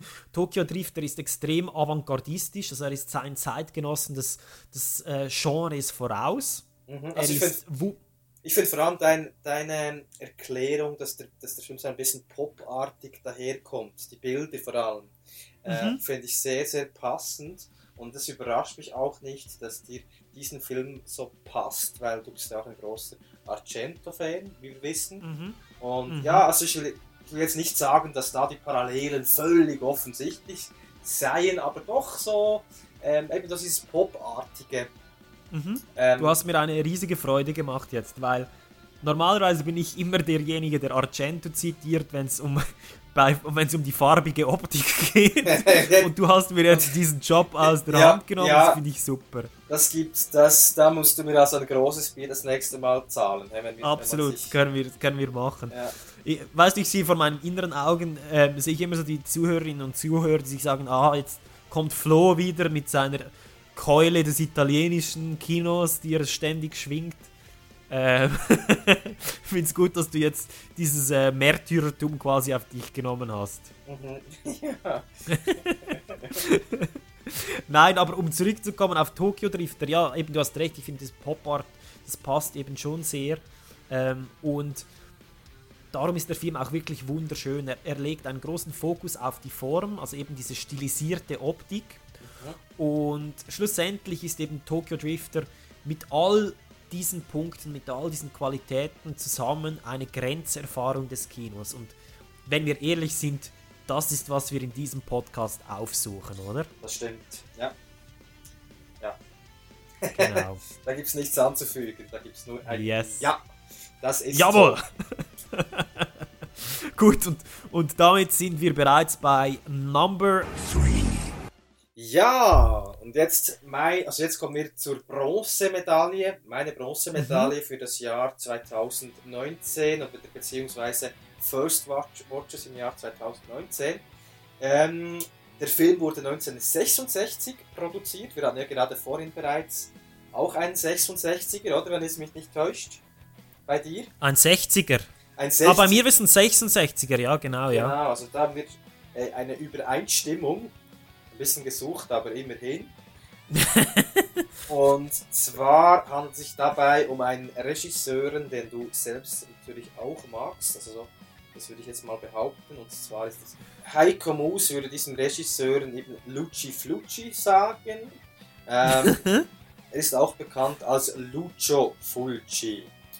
Richtig. Und der Film nennt sich, sein Gesangsbuch war Der Colt. Django. Sehr geil. Tempo di Massacro im Original. Genau. Genau. Ich bin gespannt, ob du das durchziehen kannst. Bei der Nummer 2 und Nummer 1 werde ich bereits den Originaltitel nennen, von daher gesehen. ähm, war's, war, war das jetzt für deinen Part diesbezüglich? Sehr gut. Also ich kann dir gerne auch noch eine Tonne anderer Titel nennen, wenn du mit Ja. deiner Begründung durch bist für diesen Film, weil das haben wir zwar schon mal gemacht, aber es ist immer wieder lustig. Das stimmt. Wie viele Titel gäbe es für sein Gesangsbuch war der Colt? Also in jenster Sprache. Ja, ja, tonnenweise, tonnenweise. Aber ich lasse dich jetzt zuerst begründen, dann gehen wir, dann gehen wir dann weiter zum Absurden, Ja, also es, es handelt sich dabei um einen Western, also ich gehe auch hierbei davon aus, dass die meisten unserer Zuhörer äh, Lucio Fucci kennen werden.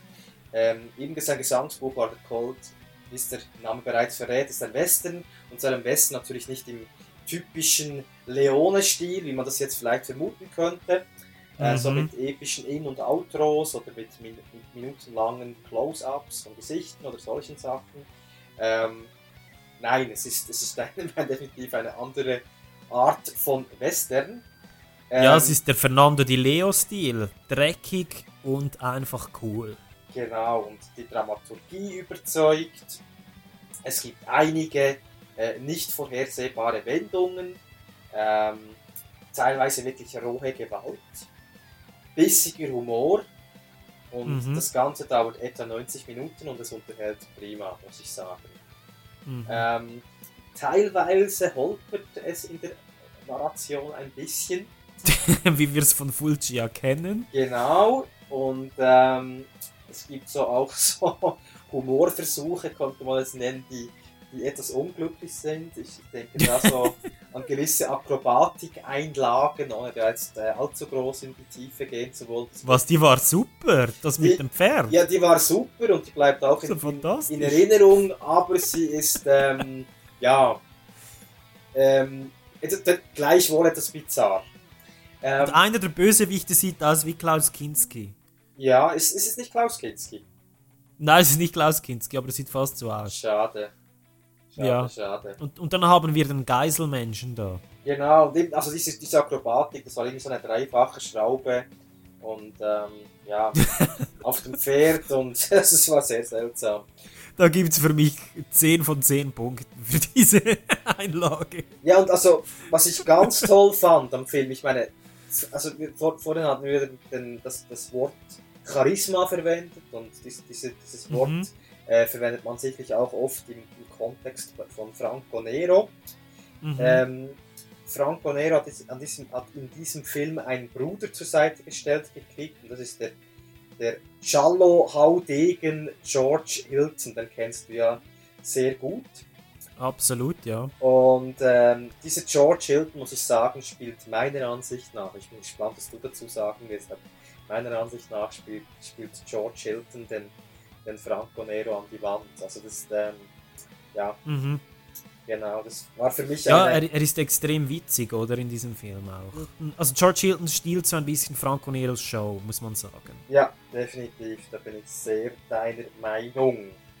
Ja, und das war einfach ein sehr unterhaltsamer Western, wie ich, ihn, wie ich es gerne, also bei beim First äh, Watches gibt also ich meine, ich liebe Western. Mhm. Und das war wieder mal ein Western, ähm, den ich vorher nicht gekannt habe, der mich einfach irgendwo mitgerissen hat und ich bin so in diese Schön. Welt eingetaucht, so wie man sich das eigentlich erhofft für, Mhm. für, für, einen, für einen Western-Fan. Und ähm, dieses Gefühl, das man, das man vielleicht vor allem in der Kindheit gehabt hat, oder vor allem zumindest ich, so mit diesen Western aufgewachsen zu sein, irgendwie aus der, äh, von Leone stammen unter anderem, und, und so wieder so ein bisschen in die Kindheit zurückversetzt zu werden, auch wenn, wie gesagt, es sich hierbei um einen, definitiv um einen anderen Stil handelt, Sehr gewalttätig. sehr gewalttätig, ähm, ja, Ja, ja. Nein, also ich kann es völlig nachvollziehen. Und es freut mich sehr, weil das ja eben ein Film ist, den wir im Rahmen unserer Spaghetti-Western-Episode, also der erste, Teil, der erste Teil unseres Spaghetti-Western-Specials besprochen haben. Also ich glaube, das ist ein guter Anstoß, dass wir das auch wieder aufgreifen und dann, ich würde sagen, in naher Zukunft einen zweiten Teil machen und da wiederum etwas Cooles aus der Western-Kiste ausgraben. definitiv sehr, sehr gerne, sehr, sehr gerne. Cool. Und ja, Ja, und ja. Ich, ich glaube, bevor wir weitergehen zu, zu meiner Auswahl für Nummer 3, gehen wir doch noch kurz durch die Titel durch, oder? Okay. Also, Originaltitel. Le Colt cantarono la morte e fu tempo di massacro. Genau. Dann haben wir äh, in Belgien, der französische Titel, La vie sans shérif. Dann haben wir, ähm, soll ich jetzt einen finnischen Titel sagen? Weil es, nein, das machen wir nicht. Doch, sag's. Äh, Dollari Laukauk Sesta. okay. Also es hat etwas mit Dollar zu tun, nehme ich an. okay. Ah, Und der dänische Titel ist Django Sexlober. Das klingt irgendwie pervers. ja, das müssen wir vielleicht auch an, anfügen, oder? Der Film wurde in vielen Ländern, insbesondere auch in Deutschland, äh, mit dem Django-Stempel versehen, obwohl es sich eigentlich gar nicht um einen Django-Film handelt. Und der Mhm. Film ist, glaube ich, sogar älter als der originale Django-Film. Genau, er entstand vor dem ersten Django-Film, richtig, ja. Und darum hat man eben in vielen Ländern, in, in den Niederlanden war es Django the Runner, in Deutschland war es Django, ähm, sein Gesangsbuch war der Colt, ähm, oder in, in Westdeutschland war es Django der Hauch des Todes. Ähm, Aber- hat man das eben geändert, oder? Obwohl, obwohl es der Film eigentlich eben als, als zeitlich vor dem ersten Dja- Django-Film entstanden ist, preist man Genau. ihn, glaube ich, als dritter oder vierter, aber ich glaube ich als dritter Teil dieser Serie an. Oder ich denke, ja, ja, also inoffiziell, auch wenn niemand vorkommt, der Django heißt. Mhm. Und dann nach all diesen Marketing-Stunts im Rahmen der Titel, oder? Dann haben wir ähm, die ähm, Hongkong-Chinesen, den Hongkong-Titel Ghost Gun God Whip. Perfekt. ja, und damit können wir weitergehen zu meiner Nummer 3. Mhm. Einverstanden? Ja, wenn es sein muss, machen wir das Spiel mit, ja? wenn es sein muss. Also wir sind im Jahr 2019 sogar. Ja. Und Wir sind bei First Love von Takashi Miike. Miike. Natürlich gehört dieser Film auf meine Liste. Natürlich. Und zwar nicht nur, weil wir im Anschluss an das Screening des Films mit Miike selbst gesprochen haben, was toll war. Also ich kann nur empfehlen, dieses Interview anzuhören. Sondern Und, und du hattest relativ intensiven Augenkontakt mit Miike. Ich weiß nicht, inwiefern das auch einen Einfluss auf deine Wahl. war, war, war das so? Das war so, ja. Du, du hast. Ja, weil wir haben uns immer so gestarrt. erwartungsvoll angeschaut. Ähm, wir haben uns immer erwartungsvoll angeschaut, als wir gewartet haben, dass die Übersetzerin ähm, übersetzt hat, was wir gesagt haben. Es war, dann- es war irgendwie lustig. Ja, Ja, das ist okay.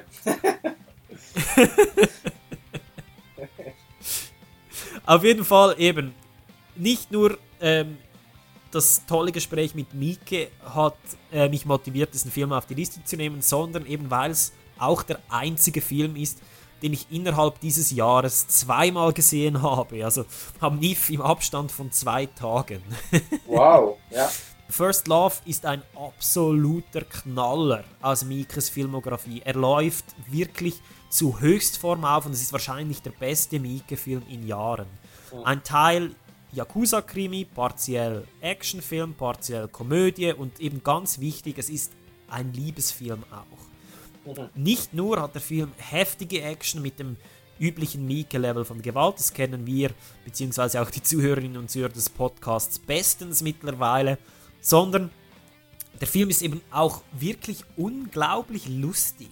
Ich bin der festen Ansicht, dass Comedy etwas des Schwierigsten ist, oder das Schwier fast das Schwierigste ist, erfolgreich auf die Leinwand zu bringen. Und Mieke ist hier eben auf der ganzen Ebene erfolgreich. Und ich denke, was den Film aber wirklich ausmacht, noch mehr als all, alle die Punkte, die ich jetzt erwähnt habe, ist, dass eine enorm sanfte Liebesgeschichte zwischen einer drogensüchtigen Prostituierten und einem Boxer ähm, im Zentrum des Films steht. Also Mieke nutzt den Kontrast zu all den lauten, crazy Mieke-Momenten, die wir ja kennen. Mhm.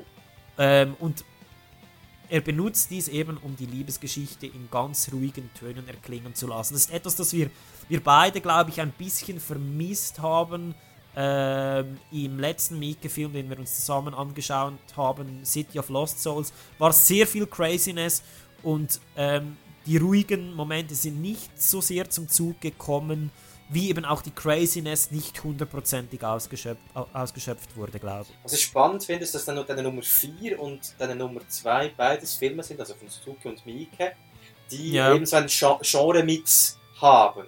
Und das wäre generell noch interessant, so Genre-Mix. Also gut, das ist jetzt vielleicht auch ein bisschen Zufall, dass das vor allem japanischer Ursprung gerade jetzt ist bei Miike und bei Suzuki. Aber das wäre auch noch so was, so ähm, mal eine Episode, sich eine, bei einer Episode wirklich so Genre-Mix-Kino sich zu widmen. Mhm. Könnte ja, spannend ja, das, sein. Das können wir gerne machen. Das Sich- können wir gerne machen. Ich glaube, da gibt es genügend Auswahl. Ja, aber sich sehr explizit einem Regisseur zuwenden, der das sehr bewusst macht. Ähm, Okay. Ja, wäre auch spannend. Ja, da finden wir sicher etwas. Das Da wäre auch eine sehr gute Idee. Da fänden wir sehr viel. Okay. Ja, cool. Ähm, was ich vielleicht noch anfügen möchte, hier eben, ähm, um noch einmal zurück auf City of Lost Souls zu ähm, sprechen zu kommen. Mhm. Du kannst dich sicherlich erinnern, dass wir so ein bisschen kritisiert haben, dass der organische Flow ein bisschen gefehlt hat. Ja. Weil Miki das dort eben bewusst so gehandhabt hat, dass man immer zwischen, zwischen diesen Momenten hin und her gerissen ist. Mhm. Und in diesem Film macht er es interessanterweise komplett umgekehrt. Also der Plot funktioniert unglaublich organisch Mhm. und kommt am Schluss, wie man eben so schön sagt, full circle. Der Ja. Film endet auf einem extrem ruhigen Moment, den ich sogar jetzt visuell noch genau vor Augen habe. Ich könnte dir fast ein Bild davon malen.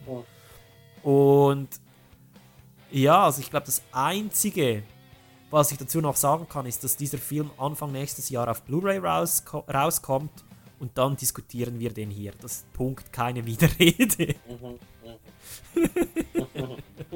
Ja, nein, also ich gehorche dir, ist gar keine Frage. Also, da bin ich froh, da bin ich froh.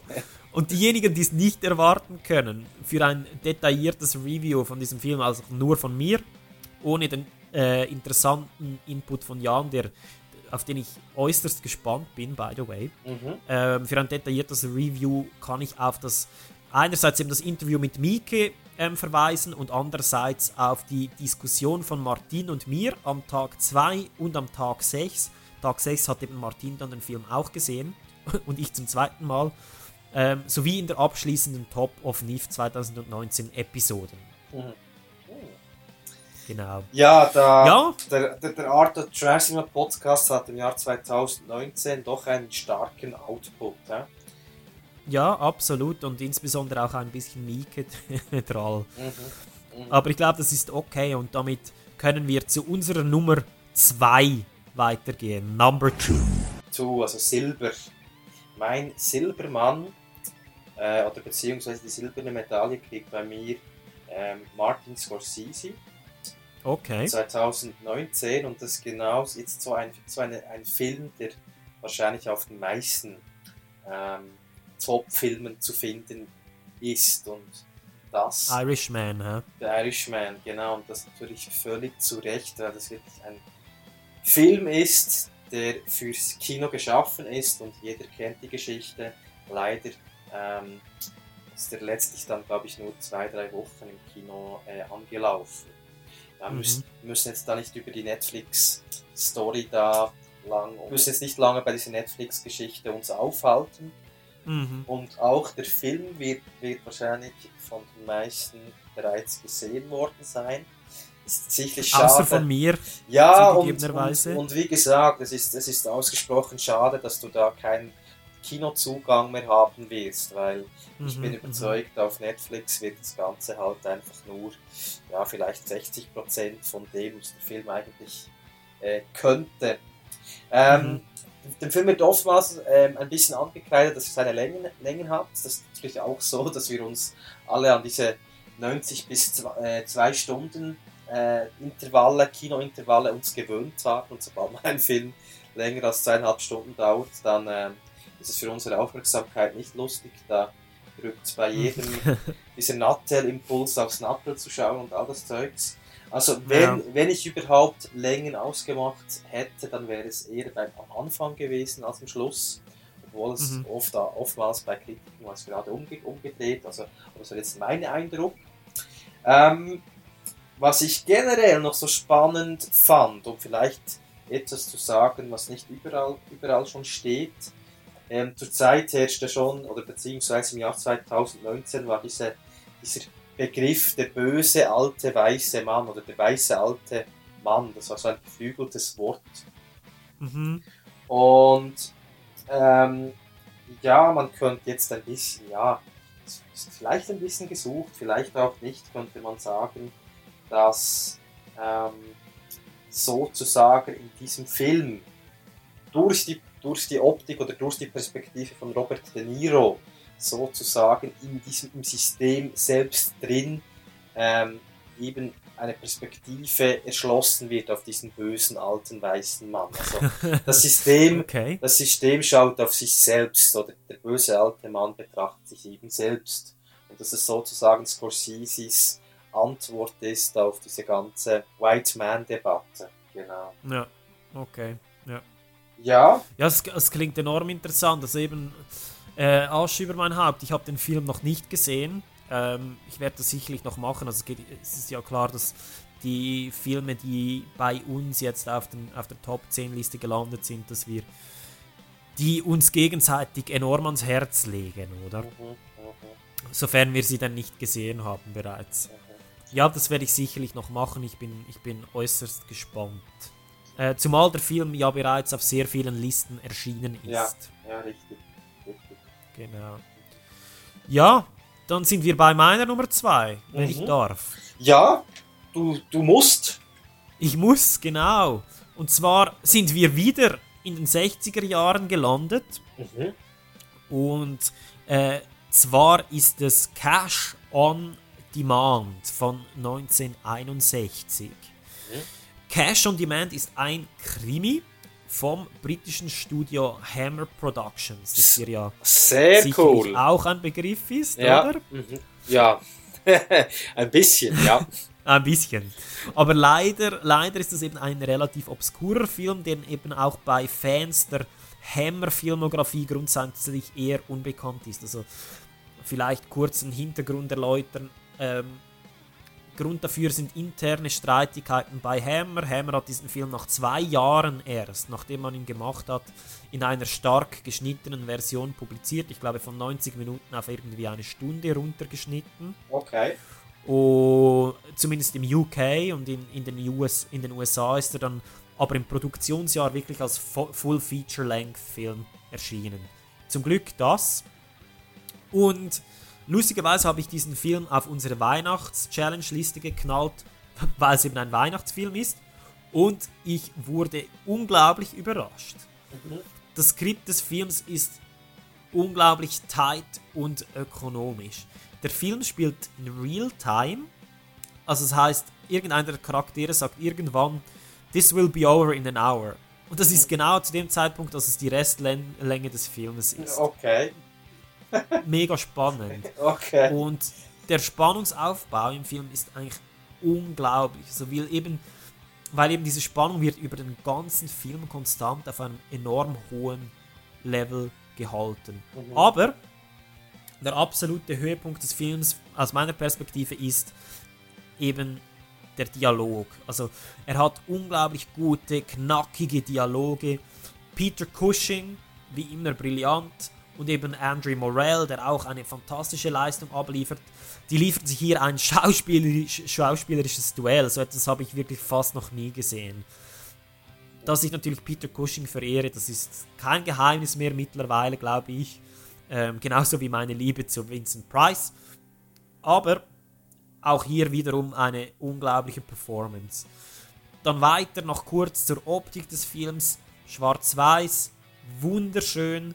Insbesondere so die Aufnahmen des Schnees sind einfach, also hat, hat mich aus den, aus den Socken gehauen. Und ich möchte wirklich nichts über diesen Film spoilern, gar nichts. Und ich empfehle es allen, blind in diesen Film reinzugehen und zu genießen. Es ist ein von A bis Z durchdachter, fantastischer Film. Also ich habe mich sowieso, es ist lustig, dass du diesen Film, ähm, du einen Film von Hammer mitnimmst, den ich selbst nicht kenne. Und Mhm. ähm, ich habe mich sowieso vorgenommen, dass ich jetzt, dass ich mal bei Hammer ein bisschen in die, auch, auch in die Hammer-Truhe ein bisschen rumwühle, weil da gibt es so viele Filme, die man einfach Enorm nicht kennt. viele. Ja, es ist unglaublich. Und Also ich, ha- ich habe mindestens 40, 50 Hammer-Filme zu Hause. Die du noch nicht ich habe- gesehen hast, oder? Nein, äh, insgesamt. Ja. Aber ich habe einen Großteil davon noch nicht gesehen, weil natürlich die ganz bekannten, die habe ich, die habe ich schon vor Ewigkeiten geschaut, ja. Ich weiß nicht mal, wie Oh. viel, wie viele, beispielsweise das bekannteste, wie viele Vampirfilme das es gibt. Ich glaube sieben, oder? Ja, also das ist nur, sind nur die Filme der Dracula-Reihe. Sie haben ja noch weitere Vampirfilme gemacht. Ja, stimmt. Und Also es, es gibt äh, eine enorme Vielzahl an Filmen dieser Art von Hammer. Das ist brutal. Ja. Auch von den Fr Frankenstein-Filmen gibt es, gibt es eine ähnliche Anzahl, by the way. Das ja. Also, du hast dir was vorgenommen. Ja, ja, übrigens lustig, vor, vor kurzem oder vor zwei, drei Jahren war ja die Idee von von einem Studio aus Hollywood, ich habe keine Ahnung, ich bin da sehr schlecht informiert. Welches Studio? Ähm, die Idee, ja, diese, diese Horrorfiguren alle wieder aufleben zu lassen. Die Mumie wurde ja tatsächlich Ja, Tom Cruise Universal. Universal. Ah, ist, ist es Universal sogar. Ja. Und ähm, ja, ich habe vor kurzem tatsächlich ähm, die Mumie mal wieder im TV so ein bisschen reingezappt und musste dann Also mit Tom Cruise. mit Tom Cruise, genau. Und ich Wow. musste dann, ja genau, ja, hast es jetzt schon vorweggenommen, das ist genau das richtig passend, die richtig passende Beschreibung. Ja, nein, es ist traurig. Es ist, äh, Es ist sehr traurig, ja. es ist, es, es ist, zünden wir eine Kerze an, zünden wir eine Kerze an. Weißt du, eigentlich grundsätzlich finde ich das gar nicht so, so schlimm, diese Intention, die alten großen Horrorfilme wieder groß Nein, zu machen nein, und zu einer neuen kein- Generation zu bringen. Keine Frage. Und weißt du, und es ist ja auch völlig, wahrscheinlich ist es völlig normal. Ich meine, bei diesem Projekt kann man fast nur scheitern. Und das ist dann eh, Ja. eh, das ist dann eh die, die, die, der Lauf der Zeit, der, ähm, der den Film dann im rückblickend äh, idealerweise dann irgendwo in ein gutes Licht zu rücken vermag. Aber ähm, leider dieser Film, also diese Mumie, wird, das wird es definitiv nicht schaffen. Also, Nein, das glaub ich auch äh. Das ist also keine Das glaub Frage. ich- das glaub ich auch Keine- nicht. Keine Frage. Ist, ist da nicht irgendwie noch Russell Crowe als äh, Dr. Jekyll oder so mit dabei? Doch, richtig, ja, genau. Oh, es ist furchtbar. Nein, können wir bitte, bitte das Thema wechseln? Können wir, wir können zu unserer Nummer 1 kommen, wenn du willst. Ja, ich möchte noch ganz kurz meine Honorable Mentions erwähnen, wenn ich das darf. Also es sind Filme, die ich genial gefunden habe, aber die es knapp, knapp, knapp nicht auf die Liste geschafft haben. Also wir bewegen uns in einem Bereich, wo das Rating und insbesondere, das hast du auch schon angesprochen, ähm, das in die Reihenfolge stellen sehr schwierig ist und Mhm. auch sehr subjektiv ist zum Teil, weil sich eben die Qualität in der Regel natürlich auf einem sehr hohen Level bewegt. Und mir war es aber wichtig, diese Filme noch ganz kurz zu erwähnen. Mhm. Also Ja. der erste, der es ganz knapp nicht auf die Liste geschafft hat, ähm, war äh, Bliss. Bliss war mein bestes Kinoerlebnis in diesem Jahr und war dementsprechend auch Platz 1 unserer Best of NIF-Liste. Mhm. Fieber, Drogen, Blutrausch von Joe Begos. Äh, ganz großes Kino. Dann ISO von Takashi Miike. Mhm. Der absolut nihilistischste Film, den ich von Miike gesehen habe bis jetzt. Und Ich habe viele Miike-Filme gesehen. Das, das soll was heißen, ja. Und von, von Miki ist man sich ja gewohnt, dass er gerne außerhalb der Konventionen der traditionellen Erzählweise operiert, oder? Mhm, mhm, mhm. Aber äh, ISO beschreitet ganz neues Territorium. es ist äh, weniger Geschichte als eine filmische Erfahrung. Es ist ein Samurai-Zeitreisefilm, der sich hauptsächlich mit der Frage beschäftigt, ob man einen Gott töten kann. Spannende Frage. Ja, Mieke kann sie beantworten. Okay. Nein, klingt toll. Äh, Klingt toll. Genau, dann haben wir noch, ähm, ich mache es ganz kurz, Incident in a Ghostland von Pascal Logier. Äh, den hätte ich sehr ungern für äh, Bliss ursprünglich von der Liste genommen, dann habe ich dann doch einen anderen Film draufgeknallt. Logier zeigt dem kontemporären PG-13 Weichspüler-Horror den Mittelfinger. Ähm, für die, die es nicht wissen, Logier ist ähm, Kopf des Projekts Martyrs oder war Kopf des Projekts Martyrs, den ja Gike auf seiner Liste genannt hat. Dann haben wir The Outlaws, toller koreanischer Crime-Film, den jeder gesehen haben sollte. Three Husbands, der anstößigste Film, den ich am Zürich Film Festival gesehen habe und wahrscheinlich der anstößigste Film, den ich dieses Jahr gesehen habe. Wow. Weniger ein Film als eine unglaublich intensive Übung in menschlichen Abgründen. Dann haben wir Bad Lucky Goat, der größte Feelgood-Film dieses Jahres, auch am ZFF gesehen. Kolumbianischer Road-Movie, fantastisch. Dann äh, One Cut of the Dead. Toller und extrem überraschender japanischer Zombie-Film. So, und jetzt habe ich das Gelaber abgestellt. Du Mhm. musst entschuldigen für meinen kleinen äh, verbalen Durchfall.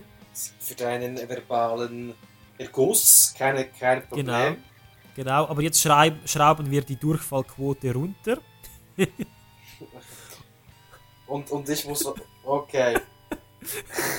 Jan, Jan, hat, Jan hat mir vor dem Podcast ähm, hat mir gewettet, dass ich es nicht schaffe, die Durchfallquote, das Wort Durchfallquote im Podcast zu erwähnen. Du hast, es, du hast es geschafft und zwar relativ gut, dass du das einbinden können. Ja, es war ein bisschen, es war ein bisschen gesucht. Also, aber, äh, nächstes Mal gebe ich dir ein, ein anspruchsvolleres Wort. Du wirst das ist gut, das, dieses Spiel können wir gerne machen. Ich ja, finde das lustig. keine Frage, machen wir. Da Gut, bleiben die gut. Zuhörer auch dran und sie können sich so überlegen, welches Wort war jetzt das Wort, das äh, künstlich, künstlich reingepflanzt wurde. genau. Weil wir ja sonst nichts Besseres zu tun haben während dem Podcast aufnehmen. Genau. ähm, Nein, und, und mit diesem Blödsinn gebe ich gerne an dich weiter für die Nummer 1, Number One First Time Watch 2019. Genau, das ist ein Film, der im Jahr 2018 produziert wurde. Mhm. Ähm, es handelt sich dabei um Van Gogh an der Schule zur Ewigkeit. Und Wow, letzten, okay. In der letzten Zeit waren ja, glaube ich, zwei Filme, die ja relativ auf ein großes Publikum gestoßen sind über Van Gogh im Kino. Ähm, Mhm. Es handelt sich dabei um den Film, der wahrscheinlich etwas weniger besprochen wurde, wobei, wobei äh, mit William Dafoe doch ein, ein, äh, ja, ein Schauspieler da mitspielt, der äh, über eine große Reputation verfügt. Und ich muss sagen, ich habe William Dafoe noch nie so großartig gesehen wie in Van Cool. Gogh. Ich habe den Leuchtturm noch nicht gesehen. Aber ich da bin- kannst du dich drauf freuen. aber ich bin überzeugt, dass. Ähm, also ich bin überzeugt, dass mit Van Gogh, dass es, dass es da schwer hat zu konkurrieren. Okay. Ähm, der Film selbst, also ich bin. Irgendwie ist es schwierig zu sagen, weshalb es der Film auf Platz 1 geschafft hat. Sowieso, äh, wie, wie du auch vorhin bereits erwähnt hast, diese Plätze sind. Bin ich nur so Semi-Fan davon.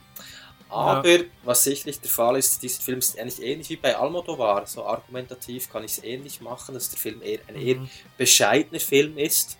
Atmosphärisch hingegen sehr dicht.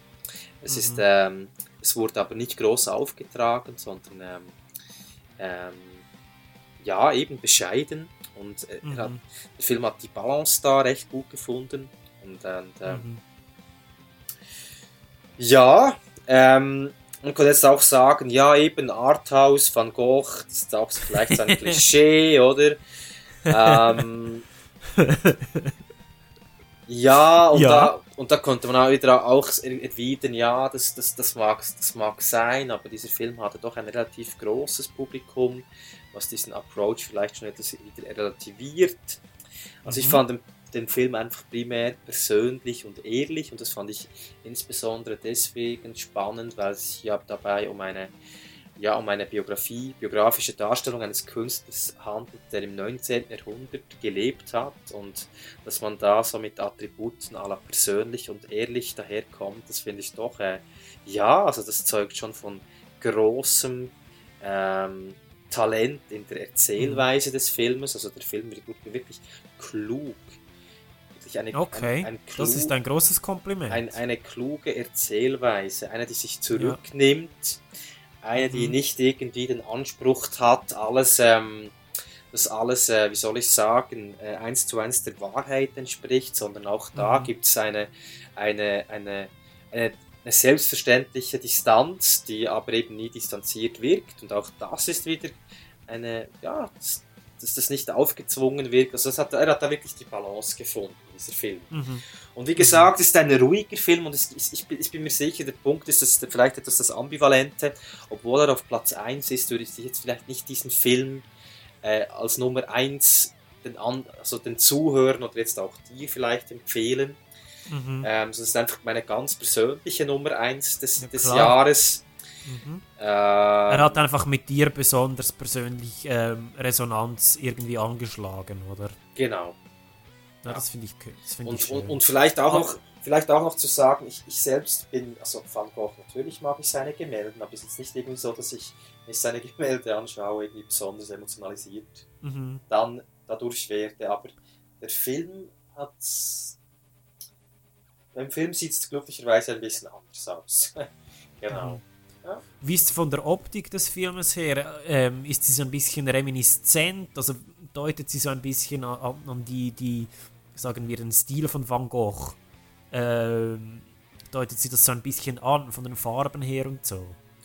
Ja, so genau, so Van Gogh, also das spielt, spielt in, in der Zeit, als Van Gogh ähm, ähm, in Saint-Rémy primär war, also in, Mhm. in der Provence. Und dort war er so ein bisschen auf Lichtsuche, so für das perfekte Bild.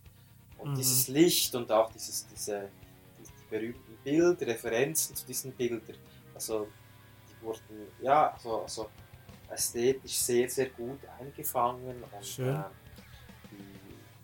also mir fehlt jetzt das technische Wissen oder das technische Know-how, um, um erklären zu können, was der Kameramann da alles gemacht hat, um dieses Licht so einzufangen, wie er es eben gemacht hat. Aber ähm, Wahrscheinlich einfach viel mit Farbkorrektur gemacht, könnte ich mir vorstellen. Das kann durchaus sein, da habe ich wirklich, wie gesagt, zu wenig Know-how. Aber ähm, ist sicherlich eine, eine starke Hommage, also auch visuell an, die, an das Werk von Van Gogh. Sehr ja, schön. Sehr gelungen. Sehr ja, das klingt interessant. Sicherlich etwas, das ich mir auch, oder ein Film, den ich mir sicherlich auch zu Gemüte führen werde. Und dann können wir darüber streiten, ob wir jetzt der Lighthouse besser finden oder Van Gogh. Ja, genau, genau. Machen wir gerne. Genau. Wenn du, by the way, wenn du ein Review von The Lighthouse hören willst, wir haben bei unserer ZFF-Episode, ich und Martin haben da über The Lighthouse ausführlichst gesprochen. Okay, spannend. Ja. Genau. Hat es auch auf unsere Top-Liste geschafft, des Zürich Film Festivals, by the way. Cool, ja. Okay. Genau. Ja, ähm, dann darf ich wieder das Ruder in die Hand nehmen. Mhm. Und wir kommen wiederum zu einem Film von 2019. Mhm. Und wenn es sowas wie einen perfekten Film gibt, dann ist Dwelling in the Fujian Mountains unglaublich nahe an diesem Level. Ähm, Gu Shaogang heißt der Regisseur. Er benennt seinen Film nach einem chinesischen Landschaftsgemälde und es gelingt ihm auf ganzer Linie eine wirklich gemäldeartige Schönheit. Wir sind wieder in diesem Thema drin eigentlich, ähm, in seinen Film zu bringen. Wenn man den Film nur von der visuellen Seite betrachtet, wirklich nur aus diesem Blickwinkel, dann findet man nur absolute Perfektion. Perfektion, die manchmal schon fast ein unheimliches Level erreicht. Also der ganze Film ist immer in sanfter Bewegung, ähm, um dieses Centerpiece, das ist dieses Kernstück des Films, ähm, den Fluss Fuchun. Der Film bewegt sich immer so in dieser flussartigen Motion. Und zwar zieht sich das durch alle Aspekte des Films. Handlung, Musik und Optik. Mhm. Manchmal spielt die Handlung des Films, um ein Beispiel zu nennen, innerhalb einer großen Totalen mit der Kamera ähm, auf zwei verschiedenen Ebenen des Bildes ab. Das ist so brillant gemacht. Ich habe noch nie etwas in dieser Art gesehen. Kannst du dir darunter etwas vorstellen, wenn ich dir das so erkläre? Ja, vielleicht kannst, du noch, ja, vielleicht kannst du noch ein bisschen ausführen. Also man kann sich das Ganze so vorstellen, es hat eine Szene, in der wir einen Dialog zwischen zwei verschiedenen ähm, Gruppen, in zwei verschiedenen Gruppen haben, oder? Ähm, und das findet zeitgleich statt, also abwechslungsweise. Und wir haben einfach eine große Totale. Auf der linken Seite des Bildes ist der Fluss. Ja, okay, jetzt kann ich mir Auf der rechten Seite des Films haben wir einen Park mit zwei Straßen und die eine ist, Straße ist weiter oben gelegen. Ja. Und in der Totale ähm, gehen wir eigentlich in der Geschwindigkeit des Flusses mit, langsam, und s- verfolgen diese Pärchen, die dort laufen und der Dialog wechselt immer von Ebene zu Ebene. ist unglaublich. Es ist Mhm. wirklich unglaublich. Auch wie du gesagt hast vorhin, dass du das Wort klug benutzt, das möchte ich eigentlich hier auch ein bisschen benutzen in diesem Bereich, wie eben das Ganze Full Circle geht. Also wir haben, es geht alles ineinander auf, oder? Gut erklärt. ja. Und dann vielleicht noch kurz die Handlung, ähm, wenn wir die noch kurz ansprechen. Wir befinden uns auf demselben Level der Qualität. Also wir folgen, verfolgen eine chinesische Familie, deren Entwicklung über ein Jahr hinweg dargestellt wird. Also der Film spielt mit Jahreszeiten so ein bisschen. Wir sehen insbesondere eben auch die Veränderungen in der chinesischen Gesellschaft in einer für China, für China kleineren Stadt. Also es werden ähnliche Themen angesprochen wie bei Still Life, der ja auch auf meiner Liste jetzt ist.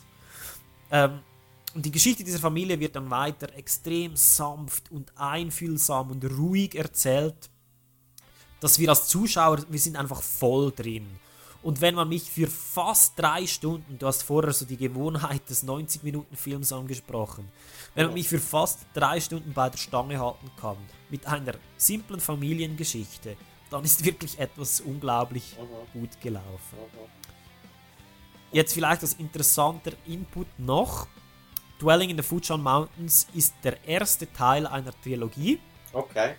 Wenn der zweite Teil kommt, dann bin ich sofort wieder im Kino und ich schleppe dich dort mit. ja, nein, also das ähm, klingt sehr vielversprechend. Der zweite Teil, wird der, wird der im 2020? Äh, ich weiß nicht, wenn der rauskommt. Ich ja. weiß es nicht. Es, es gibt noch nicht einmal eine Ankündigung für einen Blu-ray des ersten Teils. Also ich weiß nicht, ob. Ich weiß zu diesem Zeitpunkt traurigerweise nicht einmal, ob ich den jemals wiedersehen kann. Okay. ja, das klingt. Das ist bitter, aber es war unglaublich. Also, mhm. ja. Und weißt du, was ich jetzt sehr lustig finde? Das ist mir jetzt einfach aufgefallen. Wir, wir haben ich meine, wir sind der Art or Trash Cinema Podcast und wir schauen uns sehr trashige Filme an. Mhm. Und sehr absurde Filme an, zum Teil auch. Und hier sind wir beide in der Top 3, also nicht ausnahmslos, aber zu einem großen Teil bei sehr ruhigen Filmen gelandet. Ja, also die einzige Ausnahme wäre bei natürlich Lucio Fulci. Aber, äh, ja gut, und bei mir ist Mieke. aber, aber ansonsten ist, ist es absolut richtig. zumindest partiell. Ja, ja zu, Aber auf, zu, auf Pla Platz 1 zumindest. Zu 66 Prozent. ja. Genau, genau. Nein, ja, vielen Dank für deine tolle Liste. Da haben wir wieder enorm gutes Material, dass wir uns da reinpfeifen können in Zukunft. Ja. Und wie, wiederum Ideen für weitere Episoden. Ja, ich hoffe natürlich, dass wir in der nächsten Episode dann schon jeweils voneinander den, den ein oder anderen Film bereits dann gesehen haben werden und uns dann vielleicht auch schon ein bisschen austauschen können diesbezüglich. Ja. Ähm, ich gebe geb mir sicherlich Mühe. Und eben, ich glaube, ähm, an dieser Stelle können wir uns auch noch einmal bedanken für die ganzen Zuhörer und Zuhörerinnenlisten, die Top-Listen. Unbedingt. Ähm, um, Unbedingt. Genau, also wirklich super. Vielen herzlichen Dank. Wir freuen uns wie bereits gesagt, enorm immer von euch zu hören und eben auch über diese Listen, die waren sehr bereichernd, oder? Definitiv, definitiv. Mhm. Ja, und mit diesen Worten drehen wir die Durchfallquote wieder auf. Yeah! mein Glückwunsch, mein Glückwunsch. Das war durchaus passend. So dumm. Wenn das jemand hört und einfach rein, weißt du, einfach reinzappt quasi und dann ja. hört er mich schreien, wir drehen die Durchfallquote wieder auf. Yeah! Ja, aber es passt. Das ist ein, ein, ein guter Übergang. Weil jetzt kommen Übergang. die Worsts, oder? Das ist der, der springende Punkt. Genau. Top 3 Worst Filme dieses Jahres. Ja, wir müssen, oder? Ja, da gibt es keinen Ausweg mehr. Da müssen wir durch. Absolut. Und wir gehen da auch durch, gleich nach dieser Unterbrechung.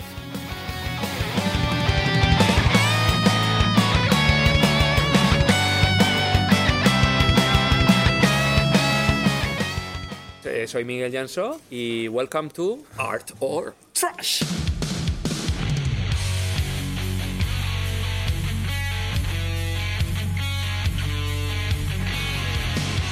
Hier ist Heiko Moos, Regisseur vom Projekt Fleisch, der Bilitas und Projekt Teresa. Und ihr hört den A.A. Trash Cinema Podcast.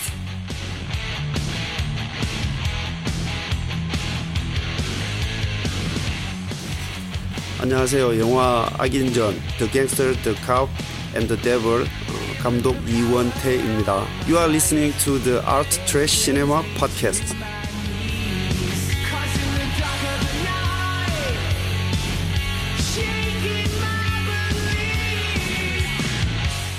アート・オブ・トラッシュシネマ・ポッドキャストを聞いている皆さん、えー、アヤム高橋美池です、えー、ジャパニーズディレクターですお酒の映画も大好きです Thank you very much.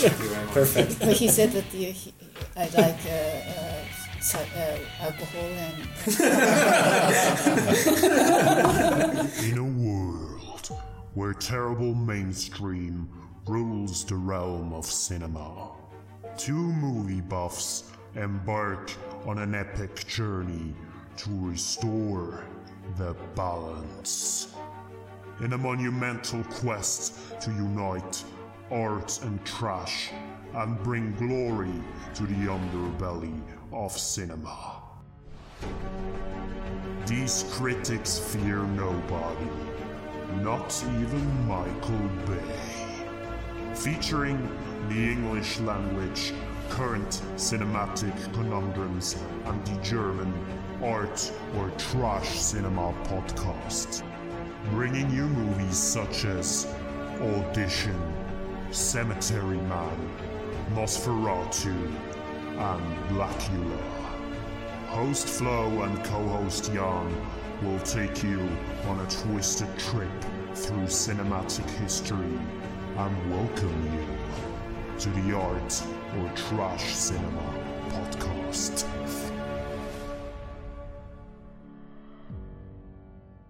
The Art or Trash Cinema podcast is available on iTunes, SoundCloud, and all major podcast apps for free. Warning this program is not safe for work and contains explicit language.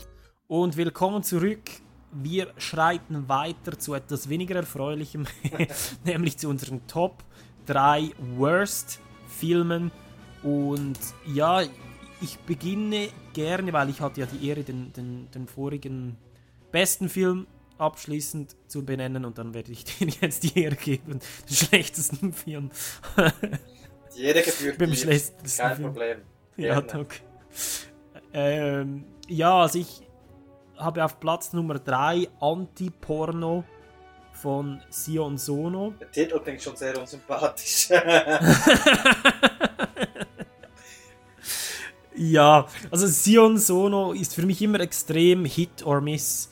Ähm, wenn Sion Sono authentisch ist und nicht krampf, krankhaft versucht, sein Intellekt zu verkaufen, dann genieße ich seine Filme wirklich enorm. Er hat ein super Auge für das Technische, äh, eben insbesondere für das Optische. Und er bringt auch immer wirklich gute Ideen für Settings mit sich.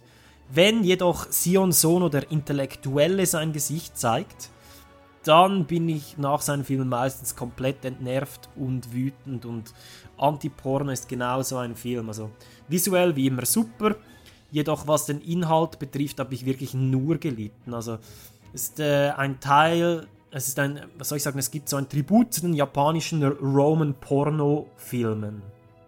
Also es sind die Pinko Aiga Filme von Nikatsu, das sind so die Erotikfilme, die in den 60er und 80er äh, in Japan irgendwie populär waren und genau Sion Sono hat mit, mit Anti-Porno dabei Nikatsu eben ein so ein Tribut an dieses Roman-Porno-Genre ähm, abgeliefert jedoch eben ein bisschen in die andere Richtung. Also der Film geht primär um die Beziehung ähm, zwischen zwei Schauspielerinnen. Es ist so ein bisschen ein Charakterproblem.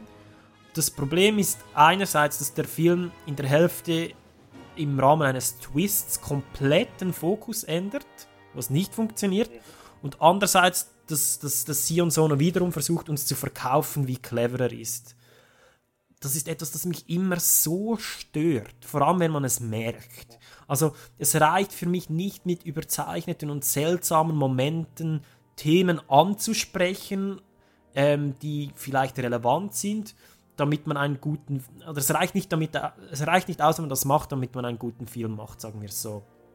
Im Gegenteil, ich finde, der regelmäßige Filmgänger erkennt diese Signale und sieht, dass es, ja, dass es an der Substanz mangelt. Und in diesem Fall propagiert Sono eine peinlich oberflächliche feministische Betrachtung von Sexualität. Und all die Probleme, die aufgezeigt werden, sind wirklich völlig offensichtlich. Der Titel heißt schon Anti-Porno. Ich meine, okay, damit ist schon die Hälfte gesagt. Und ja, keine Ahnung, diese Themen sind jedem halbwegs intelligenten Menschen schon bewusst. Es braucht nicht das Genie von Sono, um die Menschen wach zu rütteln, insbesondere nicht so offensichtlich und nichts aussagend. Und es gibt so viele andere Filme, die Feminismus und eben das Problem von Misogynismus viel besser behandelt haben und all die so intelligenten Punkte, die Sono hier aufwirft, eben besser diskutiert haben. Und ja, Also nein, dann- eben ich, ich, ich rede mich in Rage. Meinst du aber- fast, dass nachdem du den Film gesehen hast, dass du das Bedürfnis gehabt hast, ähm, die IP-Adresse von Sono zu hacken und ihm seinen Verlauf äh, ähm, mit SM-Pornos voll zu müllen. was, was auch immer, genau. Nein. Ja, klingt, Ja, ja, eben, ich- klingt, klingt anstrengend, es ist, ja. Es ist sehr anstrengend. Ich finde eben genau, du, du hast das ja so ein bisschen kritisiert bei von Trier, oder? Der dir etwas verkaufen will und das, ja, du findest das anstrengend. Hier ist es genauso. Nur ist, finde ich es noch viel schlimmer, wenn man versucht, sein, seine eigene Intellektualität zu verkaufen. Einerseits und dann in einem zweiten Schritt noch darin scheitert. Also das, Das sozusagen der An das Anti-Porno, das Anti-Porno-Thema war sozusagen ein Mittel zum Zweck. Der Zweck war dann eben sich selbst zu, zu präsentieren und seinen überragenden Ja, genau. Intellekt zu zelebrieren. Okay. Genau, genau. Und weißt du, ich meine, ich finde das ein wichtiges Thema, oder? Probleme der Pornoindustrie, Probleme wie die, wie erwartet wird, dass Frauen mit Sexualität umgehen, diesen feministischen Aspekt, das ist ein, ein wichtiger Punkt, das ist ein Thema, das diskutiert werden muss, aber nicht auf so eine plumpe Art einerseits und sowieso, ich meine, das meiste, was hier zu sagen ist, wurde gesagt und es wurde gut gesagt und, und sicher nicht in, in diesem Format. Also, Ich habe vor, vor ja. kurzem habe ich so auf einem christlichen YouTube-Channel, auf den ich zufällig gelandet bin, habe ich ein, nein, es- nein, warte schnell.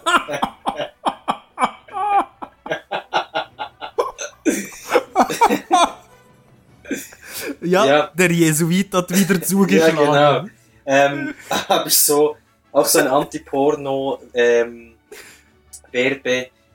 gesehen und da, und da hat der eine irgendwie gesagt, ja, dass die Chance, wenn man Porno schaut in seiner Jugend, dass dann eben die Chance, dass man als Erwachsener seine Kinder vergewaltigt, irgendwie zehnmal größer sei. Und, und ja, so wirklich so abschreckend, tragische ähm, Ja, ja. Äh, Statistiken ins Feld geführt. Ich würde mich wundern, wie sie die Statistik erhoben haben. Ja, genau. So als kleine Nur Ergänzung. innerhalb der katholischen Kirche. Genau. Ja, ja. Ja, das, waren, das waren Evangeliker, das waren äh, Reformierte. Ah, okay. Ja, das, ja, okay. Also nichts nix Jesuiten leider. Ja, schön. Ja. Ja, ich war, bevor ich dir ein, bevor ich dir jetzt ähm, Nummer 3 ähm, Titel übergebe, wollte ich noch ganz kurz einen Spezialpreis verleihen hier. Ich, oh. Und zwar für den für den dümmsten Film des Jahres. Okay. Ähm, das ist mir jetzt nur noch in den Sinn gekommen. My Zoe von Julie Delpy.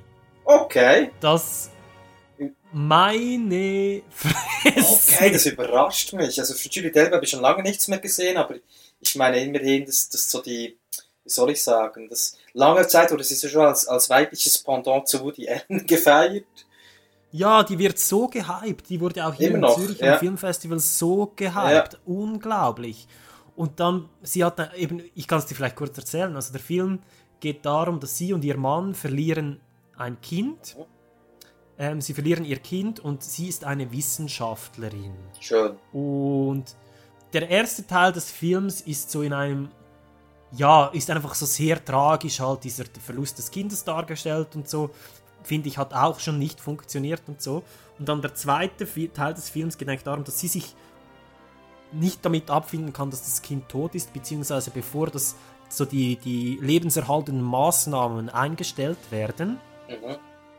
macht sie so ein, ein Swap im Mund. Also wie kann man, ich weiß nicht, wie man, wie man das auf Deutsch sagt. Das ist einfach so eine Speichelprobe, hat sie, entnimmt sie, geht dann damit auf Deutschland, äh, auf, sorry, auf Deutschland, auf Russland Kein Detail. und ähm, trifft, trifft dort Daniel Brühl, Oh, Achtung. der ein äh, so ein bisschen experimenteller Genetiker ist, der ihr da ein Embryo klont und ihr einpflanzen lässt. Das ist das Thema des Films. Ja, das Ganz am Schluss des Films kommt die identische Tochter zurück. Okay. Ja. Okay. Ja. Also. Na, es ist nur wirklich nur dumm. Die, die, ich war ja im Pressescreening Mhm. und neben mir war so ein älterer Herr, der für eine Zeitung geschrieben hat. Und der hat der Kopf Und wir, wir haben die ganze Zeit gelacht. Wir haben immer gelacht und es war, ich glaube, man hätte es ernst nehmen sollen. Ja. Nein, also wirklich aber tragisch. trotzdem lacht.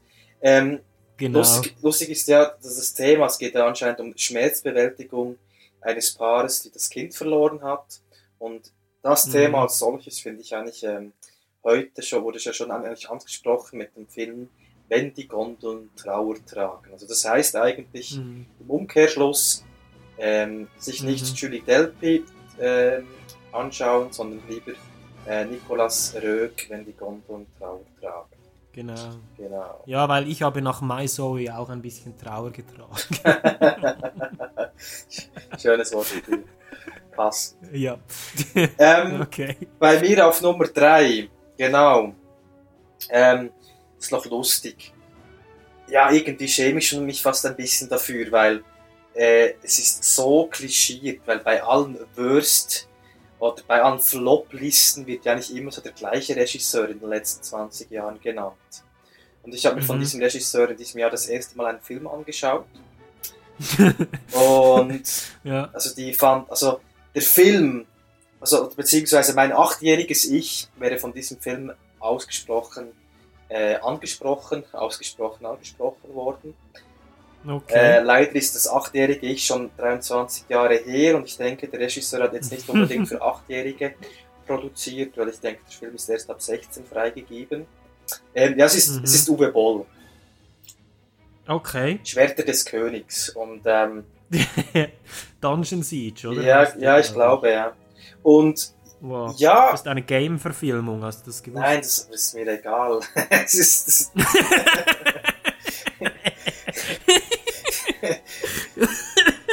ja, okay. ja, also, Go on. ja, der, Punkt ist, ist zwar jetzt auf meinen Flop-List, aber es heißt nicht unbedingt, dass ich den Film jetzt nicht empfehlen würde, weil mit, ja, so wie man es oft hört, äh, mit, mit ein paar Freunden zusammen würde dieser Film wahrscheinlich sehr viel Spaß machen.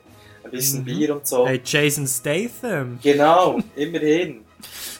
Ja. Und ja, aber er ist, er ist schon, er ist schon ziemlich schlecht, das muss man schon sagen. Ich habe den auch gesehen, aber es ist schon eine Weile her. Genau, ja. Muss ich, muss ich ehrlich, ehrlicherweise sagen. Ich glaube, es war auch mit Bier und Freunden, by the way. Mhm. Ja, ja. Mhm. Aber es ist jetzt nichts, was, ähm, Nichts offensiv Schlechtes. Also nichts, das einem auf eine beleidigende Art schlecht in den Hals gerät. nachdem man den Film ausgeschaltet hat, ist, ist, das, ist der Film eigentlich auch gegessen. Also er verfolgt einen Ja, gar nicht in ja, den ja. Träumen, sondern ähm, die, die Verarbeitung, die Verarbeitung dieses Filmes beginnt eigentlich schon nach zwei, drei Minuten, wo man merkt, oh Achtung, das ist jetzt scheiße, aber da muss ich jetzt durch. Und ähm, Mhm. Ja, ja, man hat den ja. Film dann doch gut verarbeitet, letztlich. Jo, Toll. Sehr schön. Nummer zwei bei dir. Was steht da? Ja, das ist der, der neue Blair Witch Project Mhm. von 2016. Ja, also eben, ich, für mich war wie im Voraus klar, dass dieser Film eigentlich keine Existenzberechtigung hat, aber ich versuche so diese Horror-Reboots immer dennoch zu schauen und dennoch, sagen wir, relativ neutral dann anzuschauen. Und ich bin auch nicht der größte Fan jetzt des Originals. Aber also dieser Film scheitert wirklich in all dem, was das Original gut gemacht hat. Er ist, Mhm. Zuerst einmal ist er unglaublich vorhersehbar, also vorhersehbar. Mhm. Natürlich sind es YouTuber und Influencer, die versuchen, ein Fake-Video von der Hexe zu machen. Ich meine, ah, es könnte offensichtlicher nicht sein. Man hat die Charaktere, hat man nach zwei Sekunden vergessen, also ich konnte mir keine Namen merken. Ich, ich habe mich dann eher gefreut, wenn die Leute gestorben sind. Und das Hauptproblem ist aber so ein bisschen der Horroraspekt. Ich weiß nicht, hast du da, das Original einmal gesehen, den Blair Witch Project? Äh, nein. Ja, das, das- Original ist ja eigentlich äh, ein Found-Footage-Horrorfilm, also so mit Handkameras gefilmt und hat wirklich clevere Elemente. Mhm. Ähm, der so einen langen, also die Spannung wird da so langsam aufgebaut über einen weiten Zeitraum hinweg und kulminiert dann so ganz am Schluss.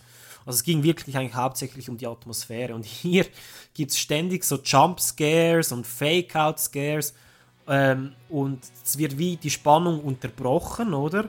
Und das erstickt eigentlich die Atmosphäre im Keim. Und ja, das Ende des Films ist dann in seiner Exekution so klischeehaft, dass es einfach sogar für Mainstream-Horror schmerzhaft ist. Mhm, Und ja, eben, das ist, ist für jetzt wieder etwas anderes, oder, als Uwe Boll, weil ich meine, ja, ist halt Uwe Boll, oder? Aber das hier ist wiederum ein, einfach ein schamloser Versuch, auf Kosten eines beliebten Horrorfilmes abzukassieren. Es ist, ja, es ist seelenlos. Es ist seelenlos. schade.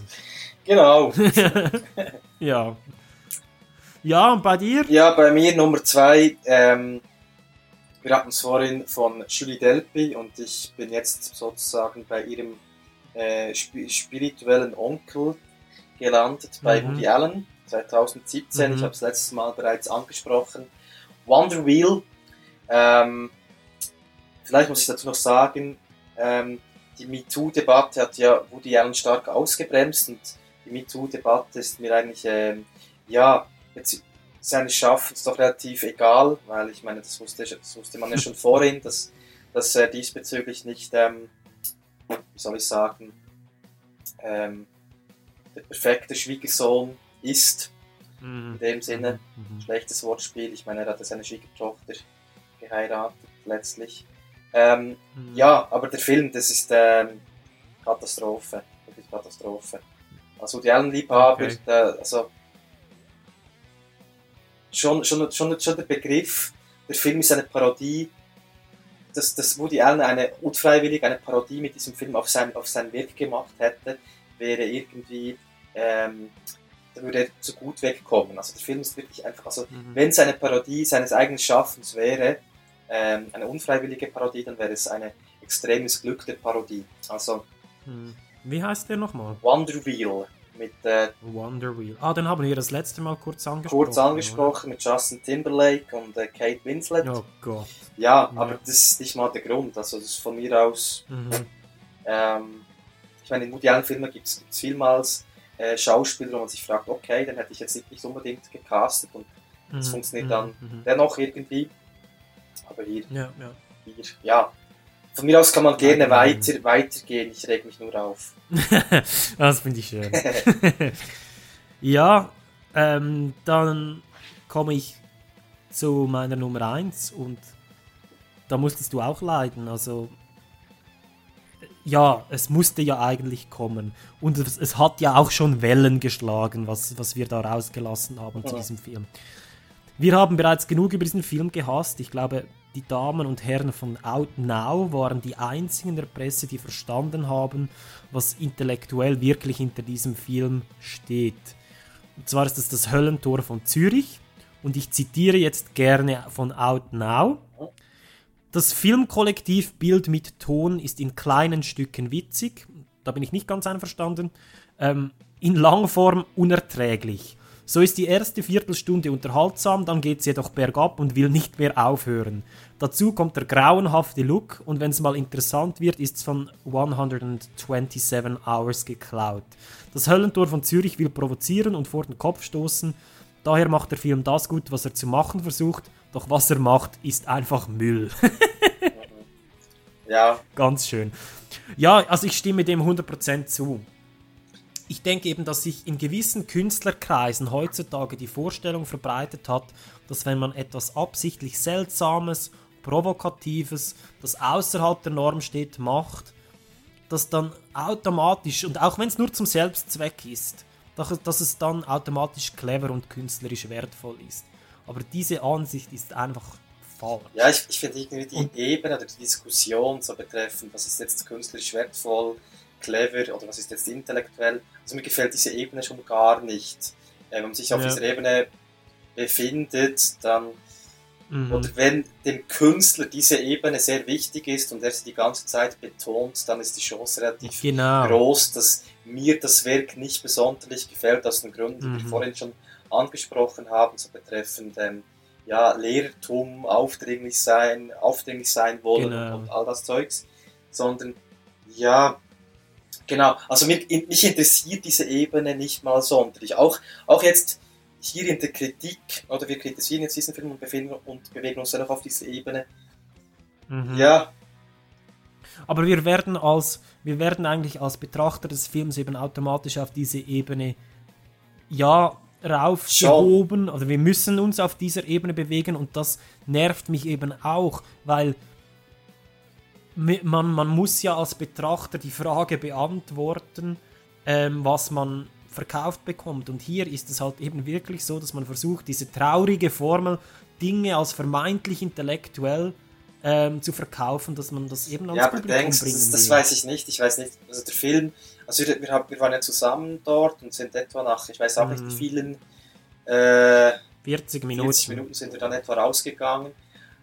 Mhm. Aber also ich hatte jetzt nicht den Eindruck, dass der, dass der Regisseur oder die Schauspielerin oder wer auch immer mich intellektuell ansprechen möchte. Doch, ich Schon, glaube es schon. schon, ich, glaube, ich okay. glaube, dass das. Ich glaube, dass man einfach mit, mit, mit, der, mit dieser seltsamen Optik. Also dann, dann würde ich, dann würde ich, dann würde ich dich fragen wollen, wo, wo wäre denn die inhaltliche Substanz genau? Ja, das eben, eben genau, das frage ich mich eben auch. Ja, also, nein, aber das ist ja darum so ist das offen- mein Platz Nummer Aber eins. das ist ja so offensichtlich. Ja, ja. Nein, ich glaube eben wirklich, dass man hier versucht hat, vielleicht so die, die, die Sucht, ähm, die Ko äh, ähm, Konsumsucht im Rahmen von Social Media und was auch immer, dann im Zusammenspiel mit Drogen, ähm, irgendwie versucht hat, intellektuell zu behandeln. Ja, wobei, jetzt, jetzt könnte man sagen, dass es, dass es insofern gelungen ist, weil dieser Kontrast zwischen Social Media, äh, wo die Perfektion äh, sozusagen das äh, Attribut Nummer eins ist die Perfektion und gleichzeitig ist man da in der Badewanne ähm, gefesselt und geknebelt sozusagen. Und Mhm. da ist man halt so in 24 Stunden halt auch sozusagen der Unperfektion des eigenen Körpers äh, heraus. Äh, Ja, aber du ähm, gibst dem Film zu viel Credit. Ja, aber das Du wäre- so dieser- so zu dieser. Kontra- Das hat sich kein Mensch überlegt. Ja, Das okay. kein Also, das habe ich mir auch nicht überlegt. Das ist jetzt einfach so spontan jetzt so. Ja, das ist, weil du eben ein schlauer Kerl Ja, bist. nein, oder? nein, nein, nein, nein, nein. Nein, nein, schau, ich, ich bin einfach der Ansicht, dass hier, ähm, das ist so die klassische Formel.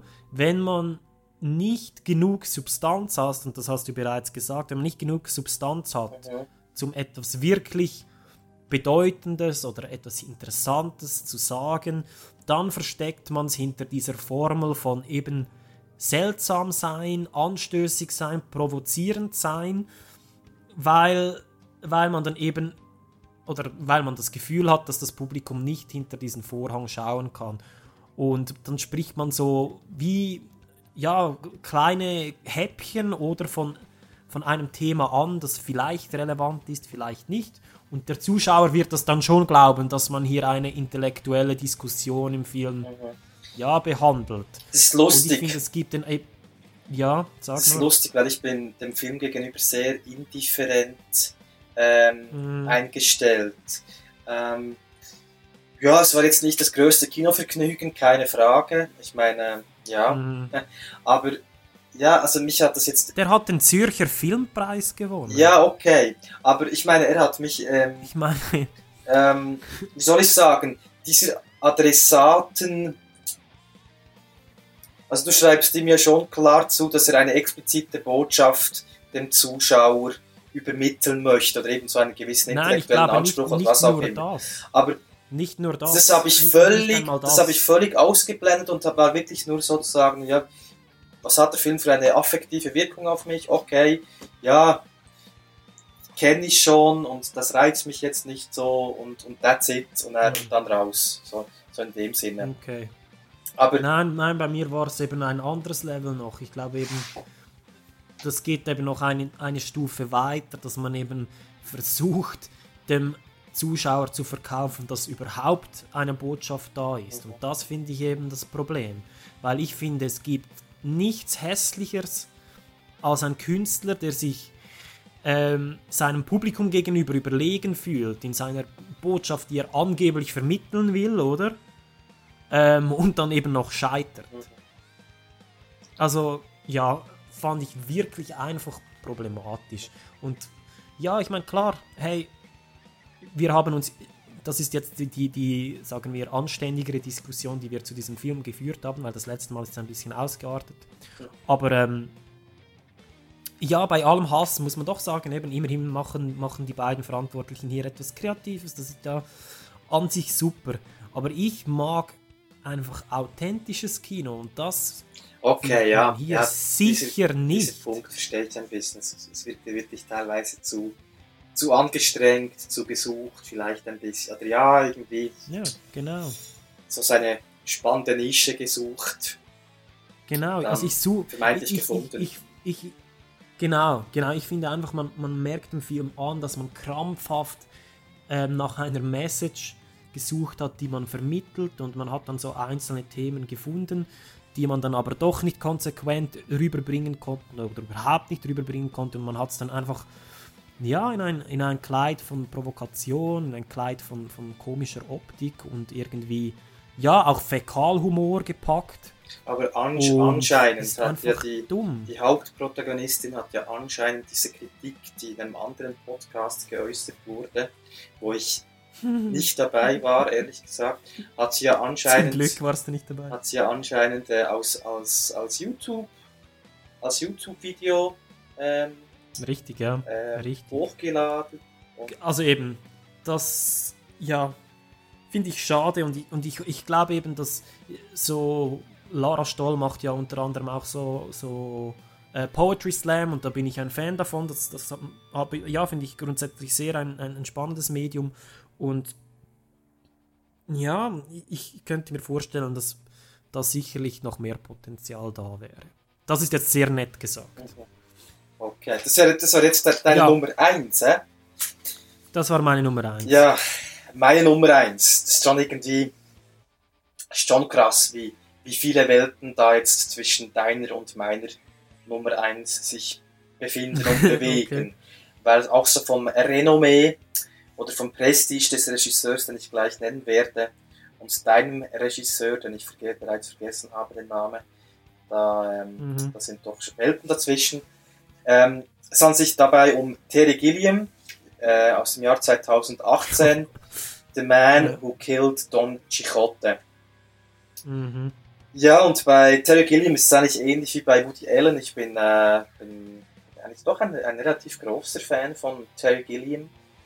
Äh, Ich Mhm. merke dann aber, dass ich immer die Tendenz habe, die Filme schlechter zu beurteilen, als mein Gesamteindruck von Terry Gilliam eigentlich vermuten lassen könnte. Ich weiß nicht, ob, es, Mhm. ob du das auch so bei gewissen Regisseuren hast. Bei ihm ist es ganz extrem. Ich, ich feiere ihn als, als Regisseur eigentlich stark, aber die Filme, die, auch, die er ja. produziert, ist, ja, 50% vom Output gefällt mir und, und, und ja, sonst, sonst ambivalent oder schlecht. Ja, also bei mir ist es allgemein eher ein ambivalentes Level. Ich habe, es gibt Filme von ihm, die ich fantastisch finde, aber ja, aber es ist ja so im, im Gesamtwerk sicherlich nicht das Nonplusultra. Also ich meine, bei The Man Who Killed Don Quixote, ich meine schon die Ausgangsgeschichte Don Quixote, ähm, Mhm. hat viel Potenzial und dann ist es noch Terry Gilliam, der an diesem Stoff schon seit weiß nicht wie vielen Dekaden äh, arbeitet und dann ist das Projekt gescheitert Mhm. und so. Also das, das heißt, hinter dem Projekt stehen, stehen ja, äh, hunderte von Stunden von, von, von gedanklicher Aufarbeitung und Konzept und Konzept und, und wie soll die Geschichte aufgebaut sein und all das, all das Zeugs. Dann spielt noch Adam Driver mit, also eigentlich auch wiederum ein Pluspunkt. Ähm, ja, und dann ist der Film halt so rausgekommen, wie rausgekommen ist. Ähm, jetzt müsste ich wahrscheinlich noch erklären, was, mir am Film so, was mich am Film so stört. Schwierig, schwierig, schwierig. Ich habe mir dazu gar nicht so viele Gedanken gemacht, ehrlich gesagt. Aber sicherlich ist, ist, ist große Punkt der, dass ja, der Hang zum Surrealen, den ähm, Terry Gilliam halt einfach so hegt, in diesem Film ein- Mhm. einfach ganz schlecht ähm, mit, mit, mit der Geschichte als solche matcht. Also Mhm, es, es passt, es nicht, passt einfach nicht zusammen. Okay. Ganz okay. genau. Und es war eine große, große Enttäuschung, weil ähm, ich dieses Filmprojekt schon seit, seit, auch seit Jahren verfolge. Also es kann sein, dass der Film auch deshalb hier bei Flop Nummer 1 für mich ist, weil ich doch relativ viele Erwartungen gehegt habe. Aber der Film ist auch, auch, so, auch sonst schlecht, würde ich jetzt mal so pauschal behaupten wollen. Mhm, mhm. Genau. Ja, der arme Terry. Ja. ja, nein, also das ist sicherlich ein, den, hat, den Film hatte ich so überhaupt nicht auf dem Radar irgendwie. Ich weiß gar nicht warum, weil sonst ja, schaue ich mir die, die Filme von Terry Gilliam in der Regel ja schon an, aber ja, das irgendwie jetzt gar nicht. Das aber das war ja gut in dem Fall. Ja, ja. jetzt, jetzt ist irgendwie seltsam. Jetzt, jetzt enden wir so mit einer gewissen ja, lethargischen. Negativen Note. Ja, mit einer gewissen Lethargie. Ja, es ist schwierig. Das ist irgendwie so ganz. Nein, ich, ich glaube, wir können das schon noch ins Positive kehren. Also, ich möchte ja. Ja, müssen wir das? Müssen wir das? Herzlich, ja, das müssen okay, wir. Doch, müssen das müssen wir. Okay. Immerhin ist es der Jahresausblick, nicht wahr? Oder Jahresrückblick, ja. ja. Jahresrückblick. Ja. Eher der Rückblick. Genau. ähm, ja, nein, also ich möchte mich ganz herzlich noch bedanken für all die Zuhörerinnen und Zuhörer, die uns eine Liste und eine Sprachnachricht geschickt haben. Das ist sehr geschätzt, sehr interessant, ähm, war absolut bereichernd.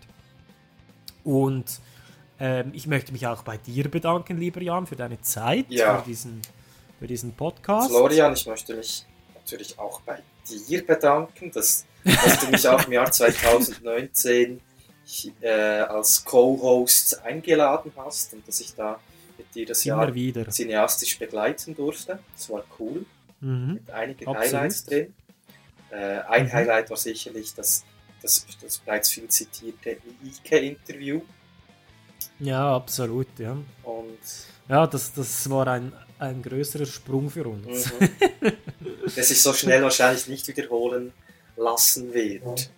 Ja, wir werden sehen, was nächstes NIF passiert. Ja. Es ist die Jubiläumsepisode, äh, es ist die Jubiläumsausgabe vom NIF und wir sind bereits wieder eingeladen. Also ich denke, ja, das, das sieht, wird sich äh, dann zeigen, was es dort äh, so zu besprechen gibt. Weil ich glaube, wir werden auch dann wieder Interviews machen, weil im Rahmen vom Zürich Film Festival Interviews zu machen, ja, das ist ein bisschen zu groß, Mhm. finde ich. Ähm, insbesondere, weil es da auch unglaublich viele Filme abzudecken gibt und ich glaube, im Rahmen vom NIF ist das sicherlich lohnenswerter. Oder passt auch mehr auf unsere Zielgruppe, sagen wir Ja, so. denke ich auch. Ja. Gut. Genau. Ja, ansonsten vielleicht noch einen kleinen Ausblick auf, auf was da dann kommt im nächsten Jahr. Wir haben bereits angekündigt, die Blutgeil-Episode. Mhm, Die kommt bald, oder? Die kommt bald, ja. Also da haben wir äh, noch das Interview mit Ärger und Seelenlos, das wir da zusammenschustern müssen noch ähm, im Editing. Das ähm, ja, wird im Verlauf, denke ich, Februar spätestens wird das erscheinen. Wir haben ähm, wir beide noch nicht besprochen, was wir das nächste Mal bringen, aber das machen wir dann, wenn es soweit ist, denke ich. Mhm. Und ähm, ja, also ich meine, offen von uns sind auch weitere Episoden allfällig vom Western-Thema. Das wird sicherlich auch etwas sein, das dieses Jahr wieder aufgegriffen wird. Edgar Allan Poe haben wir vorhin äh, besprochen. Edgar Allan Poe. Ähm, Genau. Und Das sicher. Der neue Miike-Film. Genau. Ähm, First Love werden wir besprechen. Und dann habe ich mit Martin noch eine Sid Haig-Retrospektive ausstehen, die auch sehr umfassend sein wird. Ja, also ich glaube, es mangelt uns nicht an Ideen und Content, aber dennoch könnt ihr uns sehr gerne kontaktieren auf arthurtrashcinemapodcast.gmail.com für Ideen, für Anregungen oder eben auch für Wünsche, was für Filme wir uns ansehen könnten und diskutieren könnten. Das werden wir uns sicherlich durch den Kopf gehen lassen. Ähm, ja, ansonsten gibt es nicht mehr viel zu sagen, außer eben diejenigen, die die ganze Zeit jetzt zugehören hab, zugehört haben und es mit uns ausgehalten haben. äh, Respekt. Die, Respekt erstens, ja. Mhm. Zweitens, es gibt eine äh, Arthur Trash Cinema Podcast Telegram Gruppe, äh, die so ein bisschen im ja, privaten Rahmen gehalten ist. Da kann man unter Telegram Arthur Trash aneinander geschrieben suchen und sich bei uns einbringen. Da wird sehr aktiv diskutiert. Ähm, ja, das wäre so das von meiner Seite. Ich weiß nicht, gibt es noch etwas zu ergänzen? Feliz Navidad. das natürlich, wobei Weihnachten zu diesem Zeitpunkt schon vorbei ist. Mhm. Schade. Genau. Sehr schade. Und ja, bis zum nächsten Mal beim Arthur Trash Cinema Podcast. Danke fürs Zuhören.